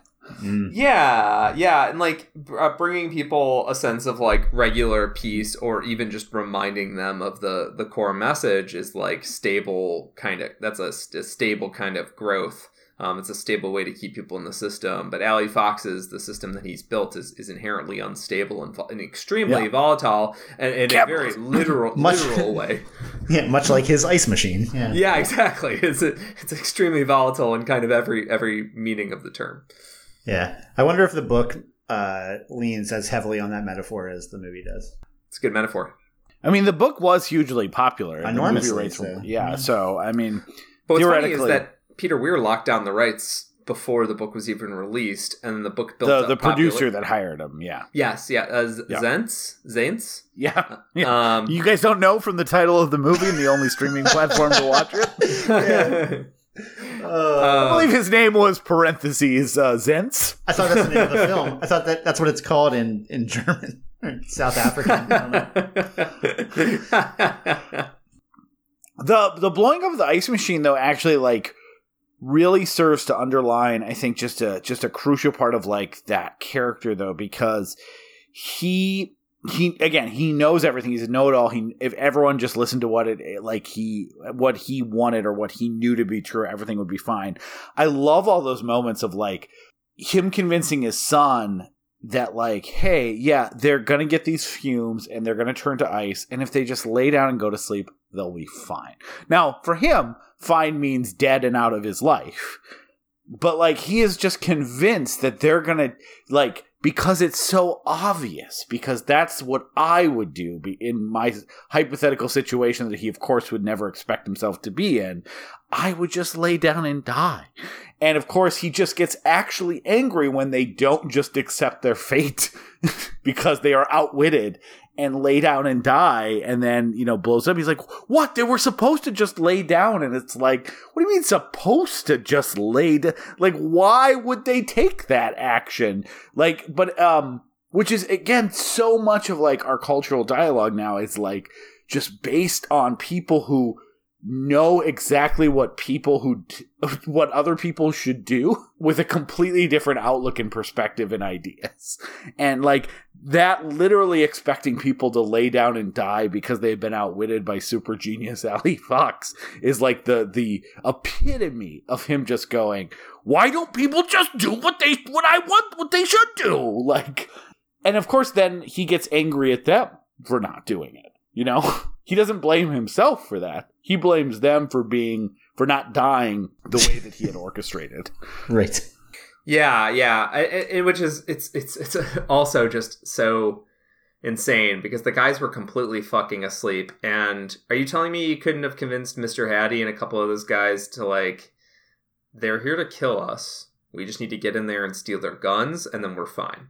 Like, all we need to do is is like three of us get in there, steal their guns. Like this is much simpler. But instead, he's like, no. Not only will I be their savior, I will do it. You know, with just my family, and uh, I'm going to use my uh, miracle weapon to kill them. like yeah. he needs to he needs to turn into like fucking Mister Freeze for a minute. When in reality, it's like sometimes you're like, what if Mister Freeze just had a gun? Uh, well, I think again, I think it comes back to uh, to something that might have worked better on the page, which is that it's he's trying, you know, the this life giving technology has now morphed through his hubris into an ill-fated weapon of death, right? Like that's oh. that's the oh.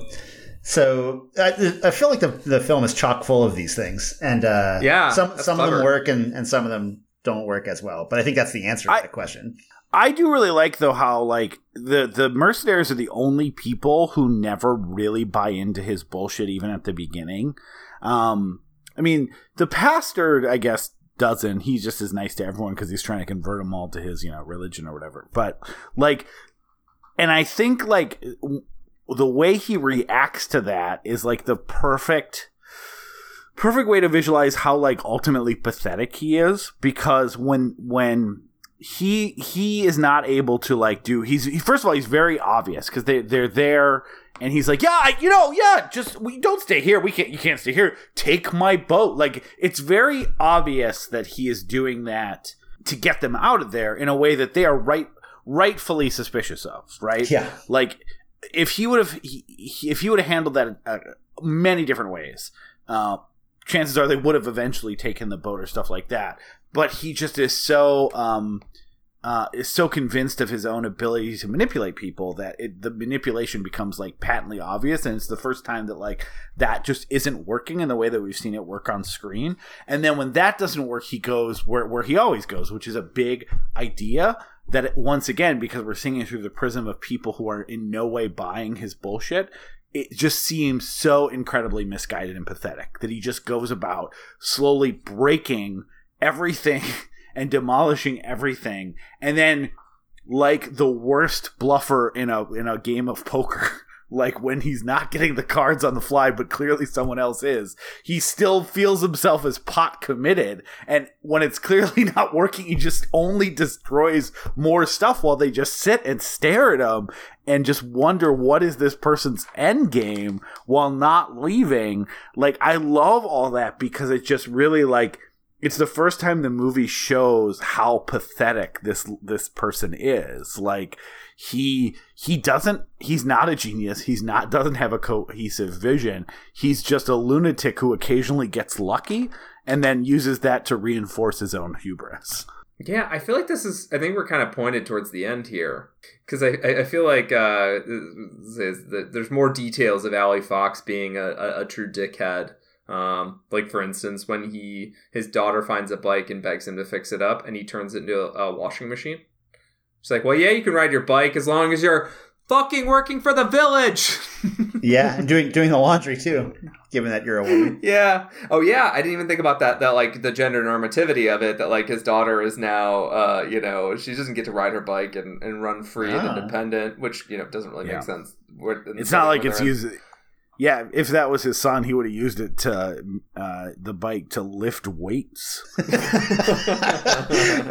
so there were like uh, several scenes that I didn't um, really understand what they were doing in the movie, but I want to ask a question about one to see if you all have a theory. What is going on when the kids have their they call it acre, their like little village, and there's a they have a store and they're using nuts as currency and River Phoenix is like, "Don't tell Dad about this; he won't understand." It's the only oh, thing. C- what is that? Well, remember he makes a big point about how there's not going to be money, right? Like in exchange for anything, but like, so the, the kids, kids nostalgic for home, and no, I kind of. I guess I saw it as them like realizing that they could, as like mini capitalists, like ex- exploit may be a the wrong term even, but like oh well how are we going to get what we need without money because a kid especially probably one raised by Allie Fox like sees the, sees like there's things that I want and I need allowance or some way to get that. So in some ways they've uh, invented a currency that benefits them. So they're like playing shopkeeper is Yeah. The, uh-huh. But yeah, like very... but like in a way that like but but the reason they don't want dad to know about it is because uh, he said that it wasn't going to be money except that like he you know he doesn't need money because when he he's the dictator so he, of course, doesn't need to pay people when he's just telling everyone what to do. Got it. Got it. So I yeah, guess... they, they, I mean, part of capitalism is a black market, right? Because there's random restrictions on stuff. So sure. his kids have invented a black market. okay, I guess I'll buy it. Yeah, it was just one of those scenes where there's a couple of them where I'm just like, I feel like Martha Plimpton's whole role too, this like underwritten quasi um, bathroom centered love interest is like unclear how it's functioning within the larger narrative. It just sort of trails off. You know what I mean? Like a lot, like like River Phoenix's narration too. Um, I think it was Ebert who pointed out that um, you know, it just seems like it doesn't what he's saying doesn't match what we're watching, and that's how I felt a couple of times. I'm like, I all right. Those do feel like book artifacts because the book, um, I forget if we said this, but the book is uh, first person, uh, the son telling the story of, of watching his dad's like downfall. Right, right, right. Yeah.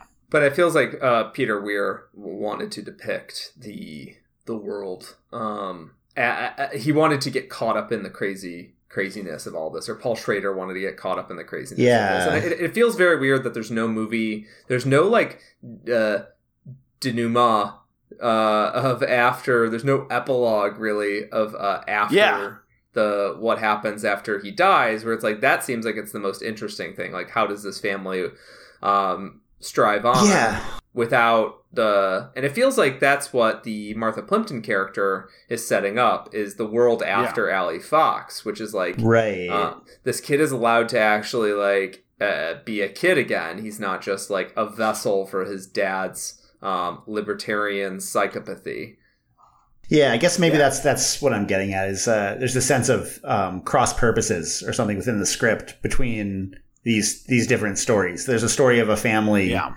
and there's a story of a uh, larger than life tragic figure, and they're kind of butting up against each other in a, in ways that sometimes come out very strange to me. I, I'm, I'm with you. There's there's definitely book artifacts in there that like feel like they're setting up something and they're setting up something and then and then uh, just kind of or potentially if like you read the book you'd go oh i get what you you'd be able to build off what what it's going for yeah yeah, yeah. it's not not a good way to do a movie but yeah um, it is interesting though like peter I, I do want to mention like the peter weir connection so like the last wave is so much about like colonizers? Oh yeah. This and about uh, the destructive power of rain but yeah. True. Which one do you think was more attractive to him? It feels like it feels like last like uh, uh it feels like the last wave is a movie that like speaks to a specifically like australian mode and with this um and, and you know as a white man in australia who has some like liberal tendencies trying to figure out how to navigate his life as a colonizer whereas this it's like he definitely you know there's interviews where he talks about his heart not totally being in it but it doesn't necessarily feel that way to be honest. Like it, it feels like the script is is kind of a, a broken a, a beautiful but broken beast. But um, peter weir the only times i feel really distant is like sometimes it feels like his um his sense of uh he doesn't reel in harrison ford to be empathetic uh really um and you know obviously we talked we spent the first big chunk of this this episode talking about how like you know in a in a different uh, different headspace with Harrison Ford as a more pure kind of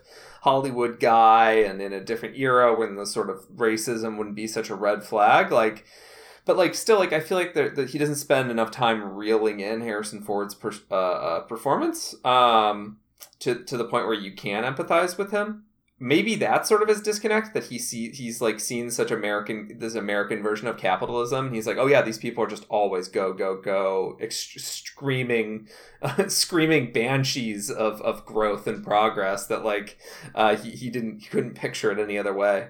Or maybe his heart wasn't in it. You know, also like a more mundane explanation. His heart wasn't wasn't in it enough to reel in his his star that he had grown a lot of respect for and, and working with him in, in Witness. Yeah, they didn't work together again. Which I mean, when you make as little movies as Peter Weir makes, that might not be a thing at all. But it is. Um, it's, it's it's interesting that they work together twice in such quick succession, and then you know it's. I mean, it's also a little. Give me Jim Carrey. uh, I mean, Harrison Ford, uh, you know, publicly said that uh, Peter Weir didn't really get it. So you know, or there was something that he didn't get, and then kind of attributing the film's failure to its director. So that might have something to do with it. Yeah. Even though Harrison Ford really still like defended this movie. And yeah, very much. Yeah. Movie. Even six he, years later, he was in interviews talking about how the press did him dirty, um, in a very yeah. uh, in a very uh, sort of unattractive way, um, where you're like, buddy, movies get bad reviews. Let let let history take over for this. You don't need to go after critics for not liking your movie. As he writes down the critics' uh, address so they can fly his plane right into their living room. I wonder if they have a summer cottage and. With the way that our show sometimes goes, we're gonna have to cut all this out because by the time we release it, he's gonna have died in a plane crash. oh no. No, no. He's too busy being injured on the set of Indy 5 or whatever. Yeah, he's um, too hurt. He's too hurt to die. Yeah, I don't have a place for this, but too hurt to die is like someone name a James Bond film that right now. I don't have a place for this other than uh, you know right here, um, which is because uh, I tangentially brought up Indiana Jones, but River Phoenix plays young yeah. Indy in Last Crusade. Yeah, and they apparently were kind of like buddies, and he would check in. They would check in on each other. Um, yeah. The River Phoenix was like a very social guy, and like got out and like like so much of Hollywood has like, oh River Phoenix, he helped me. Um, there was this like lost, I had a lost dog, or like, oh River Phoenix helped me with this and this, and it's just, it's just such a fucking. I mean, it's just something that's like obligatory. We have to say, like, it's just such a fucking tragedy for someone to die at 23 because of addiction. It's just yeah. So, I actually yeah. Know, there was a, there was a good Letterboxd review that said like who had was seeing this for the first time and said like I could comment on River Phoenix, but like every moment of amazing acting also just feels hard to take in the the well of like lost potential of losing a life that early. hundred percent. I actually didn't know he was in this. I didn't know very much about this movie going in. My my the first note I was like, oh, Peter Weir directed this. Oh, River Phoenix is in this. Oh, Paul Schrader wrote this? Oh, wait. When does Matthew Modine lead the cult? I waited, I waited and waited. It never came. But yeah, the pedigree Phoenix, on this thing is massive. When he came on the screen, I was like, oh, man. That's an immediate bummer reaction. Yeah. Yeah. He, he, um, yeah, 23. No one should die at 23. That's a f- fucking nuts. Um, but yeah, that's it's he played young Indy because apparently him and Harrison Ford got along. So you know maybe Peter Weir and him, yeah, they broke up, but but yeah, and they uh, got along so well that uh, Harrison Ford made sure he did not play him in the Young Indiana Jones Chronicles because that show's not very good. he was like, you know, I like your career. Uh, He's like, get the get the Boondock Saints guy. I know I'm, I'm pro- seeing the future, but if you could get him, that would be ideal. uh, so I, am gonna. Oh, he I'm said it like this. you should get your own private Idaho. Get off my show. Get off my Idaho. He wants less Indiana and more Idaho. Sorry. there is a point where he tells people to uh, get off my lawn, and he says it in the same cadence as "get off my plane," and it made me very happy. It's like, "Get off my lawn." How oh, you have do you have for getting someone off of your getting someone away from you because I feel like I have. Well, like, a, get the fuck out of here, man. Like I feel like that's all I got. It is the same cadence as I didn't kill my wife. uh, I am very frantic. there was, but there's like a period. Like I think it's like after. You must be Sabrina. I'm out. But there's there's a, a period after 1999 where I'd be grateful for his level of that level of commitment to any movie. like he, he he got himself in a bit of a Bruce Willis uh, mode for a little bit, where he was just like, "I guess I'm in movies still, huh?" You weren't a big fan of. Uh, Answer me this: Are these cowboys or aliens? I can't fucking believe he got so shredded for Indiana Jones 4. Like, he looks so just muscular for such an old, old man. And then in the movie, he's just so bored and tired. He also rescued those like lost hikers one time in like Colorado or Montana or something, and I bet even they were like, "Oh, oh my God, we're rescued! Oh my God, it's Harrison Ford! oh, you're flying us out? no, thank you. Maybe, maybe call back. Do you have like a like a little radio in there? Can we call for a helicopter? Sylvester Stallone airlift? Can Sylvester Stallone fly in? Get on my plane. it's the one one people that saw the mosquito coast and were like, no, thank you. no, it's it's it's uh they get on and they immediately ask him like a, a, a question. It's like oh like oh I loved you as Han Solo. Would you ever play that again? And he just fucking boots him out of the plane. no, he doesn't boot him. He crashes it. Yeah, he's, he's, only, he's, like, he's only gonna walk away with like a su- slight spray How funny is it that they made a whole movie series about him getting in plane crashes in the Indiana Jones movies, and then I think somehow he's like, "Am I immortal plane crash wise?" I want to try it out eight to nine. He's like, "I will fight God." he's, he's, like, I always pack my raft in case I need to jump out of it at 2,000 feet to go through some rapids, like in Temple of Doom. Oh, boy. You know, I don't need to fly a plane to know that I'm bad at it. So in that sense, I'm better than Harrison Ford. Yeah, well, it's good that he didn't die because we wouldn't want him like resurrected as JFK Jr.'s running mate like other plane crash victims. Some of this may get cut out. Uh, yeah, this is, once again shows that we were serious for too long. oh, is that John Denver? John Denver is gonna be Secretary of the Interior. it's gonna be Trump, noted right winger John Denver. JFK Jr. and parallel universe Harrison Ford, who did die in the plane crash. Uh, this tells you uh, how uh, how much we had to say about this movie that we were that serious for as long as we were, and clearly we've we've fallen off. So I think it's a good time for final thoughts. Yeah, yeah. So there's a quote that Allie Fox says. Um, he says, uh, referring to his mother was dying in the hospital, and uh, he got some criticism from his family for leaving her. It was just too painful. And he said, I loved her too much to watch her die. And he uses that as a sort of pitch for why they have to leave America the this this focus on America as this like dying, failing nation uh, is something that is like uh, a basis that most um, you know populace use as their their sort of yeah their their basis. That's where they start. Is that like this country's broken, but I'm Used the one that can better. fix it. Yeah.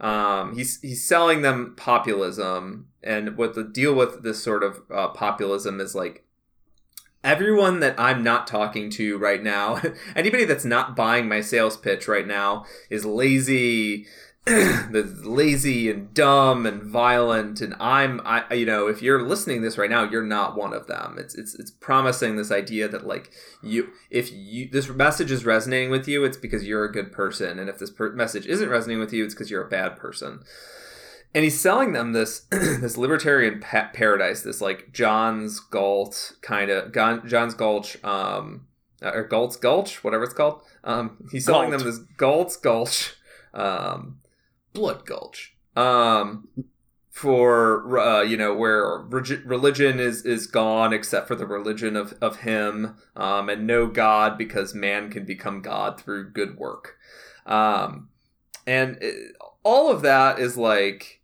so it, it's so resonant to figures that you see um, now where like the, the the point is that like uh, it's not just like sticking it to the libs or uh, the point is not just you know cruelty is not just the point it's that these people feel like because of the othering and the exclusivity of their weird um, right-wing cults um, that they get to be better than. They're they're elevated um, because the work that they do is so much better than the work a liberal does, and the the life they're living is so much more noble than the life that because they have this fig these figures these these dogmatic figures. It's why they can't find a new Trump. It's why these Matt Gaetz and Marjorie Taylor Greens and whatever they just keep flailing because like none of them have that sort of stupid bullish head down horns out style um, idiocy to them, and Allie Fox has that that sort of that sort of like uh, genius idiocy um, where he doesn't know how to redirect because his life has been about charging forward. And when he gets success he just keeps charging forward. And like why if you're if you're winning why would you stop and reassess? And if you're losing it's yeah. everyone else's fault. And i feel like this is kind Absolutely. of a movie where yeah and like i feel like this is a kind of movie that um it's it's fascinating. Two two pieces of Allie Fox I love. That the fact that he's not fully full of shit. It's something the farmer says. He's like he's like uh is the worst kind of was this what he say? He's the worst kind of asshole. he's the worst worst kind of dude because he's like um you're wrong some of the time and you you won't see it in front of your face like this farmer has this this really great quote i am butchering right now um and, and that combined with the fact that like I think we need more movies where like intelligence doesn't e- equal being ethical because I feel like that was yeah. sort of a, a, a smell your own farts kind of neoliberal myth that has caused us to like lose elections over and over again, um, which yeah. is this idea that well they're dumb so you know what can they do and then it's like well they were smart enough to engineer grassroots movements behind the worst fucking president presidential candidate in memory um, they were smart enough to figure out how to continually sell this president over and over again. They were smart enough to figure out how to blah blah blah blah blah. Um, so the idea that like if you're dumb, you're unethical. If you're smart, you're ethical. Um, is is uh just a really it's a really simple, stupid mistake that I think a lot of like left leaning people end up. Yeah, it's the philosopher king myth, right? Yeah, I, I just feel like that's that we need more movies like this where like it is about a genius who has a, gen, a genius who has just such fucked ethics that allowing them to run rampant lets you see the underlying toxicity all the all the worms and maggots writhing underneath his mm-hmm. um his, his his ethical center um and that's what I really appreciate about this movie and like like Rick like when the movie ended I was like well, that guy was fucking exhausting to be around. And then, like a day or two later, I was like, you know, actually, I'm finding a lot of resonance in this. Uh, there's a lot of like really elegant sort of metaphors going on, particularly in the, the second act of this movie, um, that remind me of the world around me. Um, and Allie Fox is sort of this like perfect little uh, libertarian uh, jackass. Um, that is, it was, it was, I wouldn't say it was fun to watch him downfall, but it was uh, it, it, his downfall is something I was chewing on for a few days after. Yeah, I don't. I mean, I don't have a ton to add to that. I think the for me, um, watching the film, it you're you're held hostage, like his family and like everyone around him, to this like sort of broken vision um, that he is uh, attached to, and you're along for this ride. I, the film, my problems were always because it seemed like the film sometimes ran the risk of um, the the critique that's embedded in all of that and implicit in all of that was sometimes undercut by the way that it represented, for instance, the native folks and uh, the women. It seemed to be like acting out the things it was critiquing in some ways. But if you read that as it that's because we're locked in this vision. Um, it becomes a lot more resonant, I think, as a critique of Reagan era America, and that's only become more relevant since, like the ways you're talking about, Pete. And I think, uh, yeah, it's as a as a portrait, as a huge like Paul Schrader Schraderian. Is that what should we do? As a Paul Schrader vision of, um, you know, a sort of uh, semi tragic downfall of someone's like uh, uh, blinded by their own misguided dreams or whatever. Uh, it works on that level, and it also works on an allegorical level um, about colonial patriarchy and about um, conservative a conservative libertarian notion of you know quote unquote self reliance and so forth. I don't think it works that great as the narrative feature, which it actually is. Um, and that's kind of a problem. But if you just put that to the side, uh, I've been thinking about it in the days since, so it obviously worked on some level for me. I mean, it is a movie that that works for me. Although I am coming in from from a element of having like seen it at a time where Harrison Ford was like the big hero. I had seen Raiders of the Lost Ark. I hadn't seen Star Wars, but you know, the Indiana Jones movie was enough to to to see uh, to see him in like a very different role, and then kind of seeing my parents initially thinking it's like this very positive movie. Um, like uh, again, that's still that still that still sticks with me, and then finding an excuse that is not next necessarily textual of why it turned not so not so chill at the end, dudes. If only he had um, taken that that blue jean Bible. I know. All he could he could invent ice, new ice. He just needed to you know, say that his brain came from God, and then he would have been fine. But no, he couldn't say that. Um, but I do think, like, and I don't mean this as like a, a an element of like uh, an empathy or sim- sympathy with his situation. But one thing that I really like it depicts is this idea of if you're like trapped in these kind of narcissistic ideas that it really you become a prison to them. And I think you know when when they're on that beach and everyone's talking about how good it will be to go back to America. And like he sees the country of America as his own personal antagonist, right? So that even though in that moment, like it would have been so much better for him to embrace uh, going back, and he could have come up with some some new scheme or new idea as to how um, he was he, like this was all part of the plan because that's what he was great at, right? Like his thing was always I can do things that uh, even if I'm I'm served something I wasn't expected, I can make it so it's all part of my plan because I can never be wrong. But he said so many negative things about America. He was locked in that prison prison of never being able to go back there specifically, and so he had to go down um, that same path of destruction and again not to refer to modern times but it, it does work so well as a parable of like the amount of people that before vaccines were out for example that were just so committed to uh, I'm not going to listen to the CDC and I'm not going to get vaccines or, or, a million different versions of this.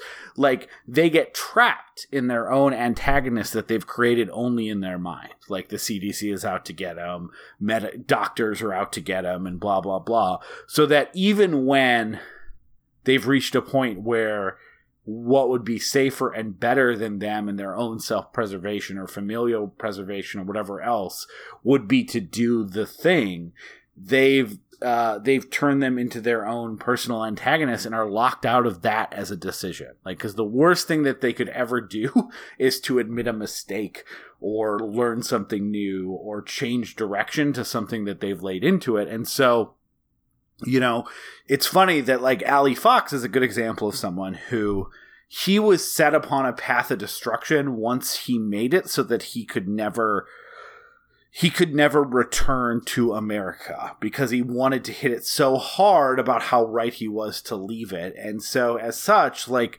once that became the only viable option, which a lot of times becomes the case of colonizers, right? Like, we, a lot of our history of books is filled with the colonizers who were successful. There were a lot of colonizers who were not successful for, for good, um, and then had to flee back to their, uh, to their home country to regroup and, and and try a lot of times unfortunately try again but um you know he locked himself out of that that ability to kind of um to regroup at a place that was more hospitable for him and at that point he he has set himself at the at the path towards destruction which again how can you not look at the news any day of the week and not feel like that is extremely resonant to the way that so many people have uh, viewed uh, just general societal institutions as personally antagonistic towards them. Yeah, definitely. Um, but yeah, Aaron, thanks for thanks for like uh, I was gonna say spo- I, I, I don't want to use the word sponsoring, but thanks for uh, pushing this movie onto the list because I was like, we had a bunch of we had a bunch of uh, wild style movies uh, for this month. A few of them we agreed on immediately, like Grizzly Man, and obviously the sponsored movie Wild, um, and Wild and Wild Style, and Wild Style, everyone's yeah. favorite film. We also did the tagline. Uh, his did, style is wild. We're we're not going to release it, but we did get really confused ourselves for a while and record an episode, uh, episode by episode of um, the first two seasons of MTV's Wild and Out, hosted by Nick Cannon. Um, misguided is the uh, best I can say. But much yeah. like Allie Fox, once we committed to doing it, we just kept recording. Smart enough to smart enough to do it, not smart enough to uh, to think twice about it. exactly. it's a much better way to say the long-winded final thoughts I had. Uh, um, but yeah, I, I, feel like that this, this, has been a good month because like uh, it's been a good month because I, I, we really did get to explore this idea of you know just dropping everything, going trying to go back to nature, and how fraught with uh, ethical implications that is, uh, largely yeah. because of what you bring with you. Um, because this is not your this is not your your native place. This is not something a place that you understand. You're carrying preconceptions many of them racist uh, in with you to this to this uh, to this this you know uh, quote unquote untouched land which actually has a lot of people living in it. Like he bought a town that people were living in um, but he's still like ah it's a blank slate the new world. I mean, there's people here, but I mean that was even right. That was even the Jeremiah Johnson thing. Like he's going off in the in the untamed wilderness that had a whole society, many different societies living in it, and then he keeps, you know, getting surprised when he keeps running into other people that are doing the same thing as he. Yes. All right. Uh, yeah. What is our next? Uh, uh, Rick, do you have anything to promote? Um, not really. Uh, LudditeRobot.com is where I, a bunch of my writing is parked and uh, might go back to it one day. Haven't yet, but it's still there. Still good. Oh, it's thanks. not like a. It's not like a. You know, Allie Allie Fox's asparagus rotten in the barn. It's no, it's. I, I kept it on ice kept it on ice. yeah, it's because Rick is Rick is just sitting at home like I'm gonna write the perfect review, one that changes everything, and we're just like Rick, we just want content. Oh my god, that's a little that's a little too close for comfort. Uh, uh, oh, Rick, sorry. what about a listicle? okay, I'll get you. I'll get you a listicle. um, but yeah, so uh, Aaron, uh, yeah, next month. Next so next month is our most sacred month. Um, we are the missionaries for next month, which is Spooktober, Peter. Um, yeah, we're the the priests, the high priests, super high priests, the super high priests. Wow, we're already we're already there. That's amazing. Yeah. yeah, I mean we're not, but the listeners of our words are. Yes, yes. And uh, yeah, we, we're doing um uh well, first of all, we're do- we are doing just like always se- now separate episodes where we're going to go through our uh, Spooktober list. We'll do a kickoff that's going to come out about the same week that you're listening to this, if it hasn't already, and then we'll do a couple recaps in the month um, of stuff that we've watched, where we try to watch at least 31 new to us horror movies, uh, joined again by a couple guests this year. Um, last year uh, we hit uh, I hit 102, and I think Peter you hit 80. yeah, it, I, I, I, I, so, I think it was largely quarantine and the fact that I didn't have travel time and yeah. I could just you know start something right as soon as work was over, like close my laptop, walk over there. Um, but yeah, the it stayed fun the whole time. Uh, this year I will be yeah. back in the office for part of that month. Uh, so me too. Yeah, there's a chance that my my role this year is something more like 50, 40. I mean, 50 would have been quite considerable in any other year. I do feel like if I hit 50, I will be impressed with uh, myself. Same with you, Peter. So it'll, it'll be a more down to earth uh, year, which will probably make for shorter episodes because we're not like, all right, well, since the last time we talked, we have 90 movies between the three of us. we need to quickly, we need to quickly go through. So we'll be doing those, and we're also really excited to do um, a version of a month that we've been kicking around forever because this is something that Peter and I talk a lot during Spooktober. Is on like a area of horror that always gets us. Uh, uh, like like it's it's something that's like catnip to us, and that is we are doing uh, uh, spooky cults for the first four episodes, which will be pretty sure I wrote it down, but no. Uh, oh yeah, so we're wasn't say we're doing mi- midsummer, Mid- midsummer kill list, uh, Manos, the Hands of Fate. yeah, Manos, the Hands of not Fate. as a not as a bad episode as like a cult movie. Uh, yes. Um, um, we I forget. Did we de- we determined we're gonna have uh, uh we're gonna keep the October one of the uh, sorry we're gonna determine we make the Halloween one a surprise, and then hold on I'm looking I because there was something that I really wanted to that I'm like oh shit no we need to do yeah I'm seeing invitation in yeah that's ooh okay that's good one um yeah so we're doing uh we're doing uh spooky cults and we are doing Midsummer, the invitation Manos the Hands of Fate and Kill List. And then we will, as always, have a uh, bloated Spooktober special that we're going to keep uh, as a surprise from now because it is July and we have not decided what it is. If we're being, yeah, it's even a know, surprise totally transparent with our listeners. Yeah, when we hear this back, the last week of September, we're gonna be like, "Whoa, what is it?" Because we don't even know. we might know. I hope we know by the last week of September. No, I think it took us a long time last one of those years. Yeah, I think yeah. the year we did society. Anyway, uh I don't have anything else. Um I guess I would say to the two of you. I think this movie was thoroughly entertaining. It was ice to talk to you. There's nobody like you if we ever get home, I hope I don't get shot in the chest by a lunatic preacher and not get a chance to say goodbye like we're doing now. Yeah, wait, hold on. Uh, at uh, at the dinner with Andre, did they serve lead? At the end of the day, oh, I think we learned the mosquito coast is the coast with the most. So long, goodbye. I'll see you when I see you. You can pick the street, I'll meet you on the other side.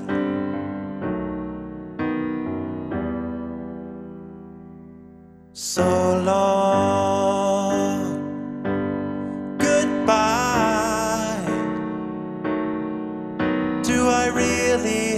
To finish? Do returns always diminish? Did I say that right? Does anybody want to joke when no one's laughing in the background?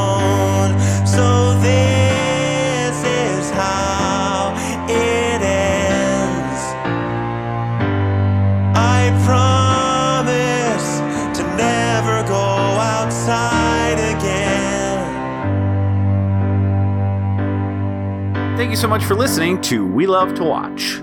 If you made it to the end, hopefully you liked what you heard today. And if you'd like to hear more, please go to patreon.com slash we love to watch. And if you can chip in a few bucks, that would really help us keep the lights on and keep us moving forward.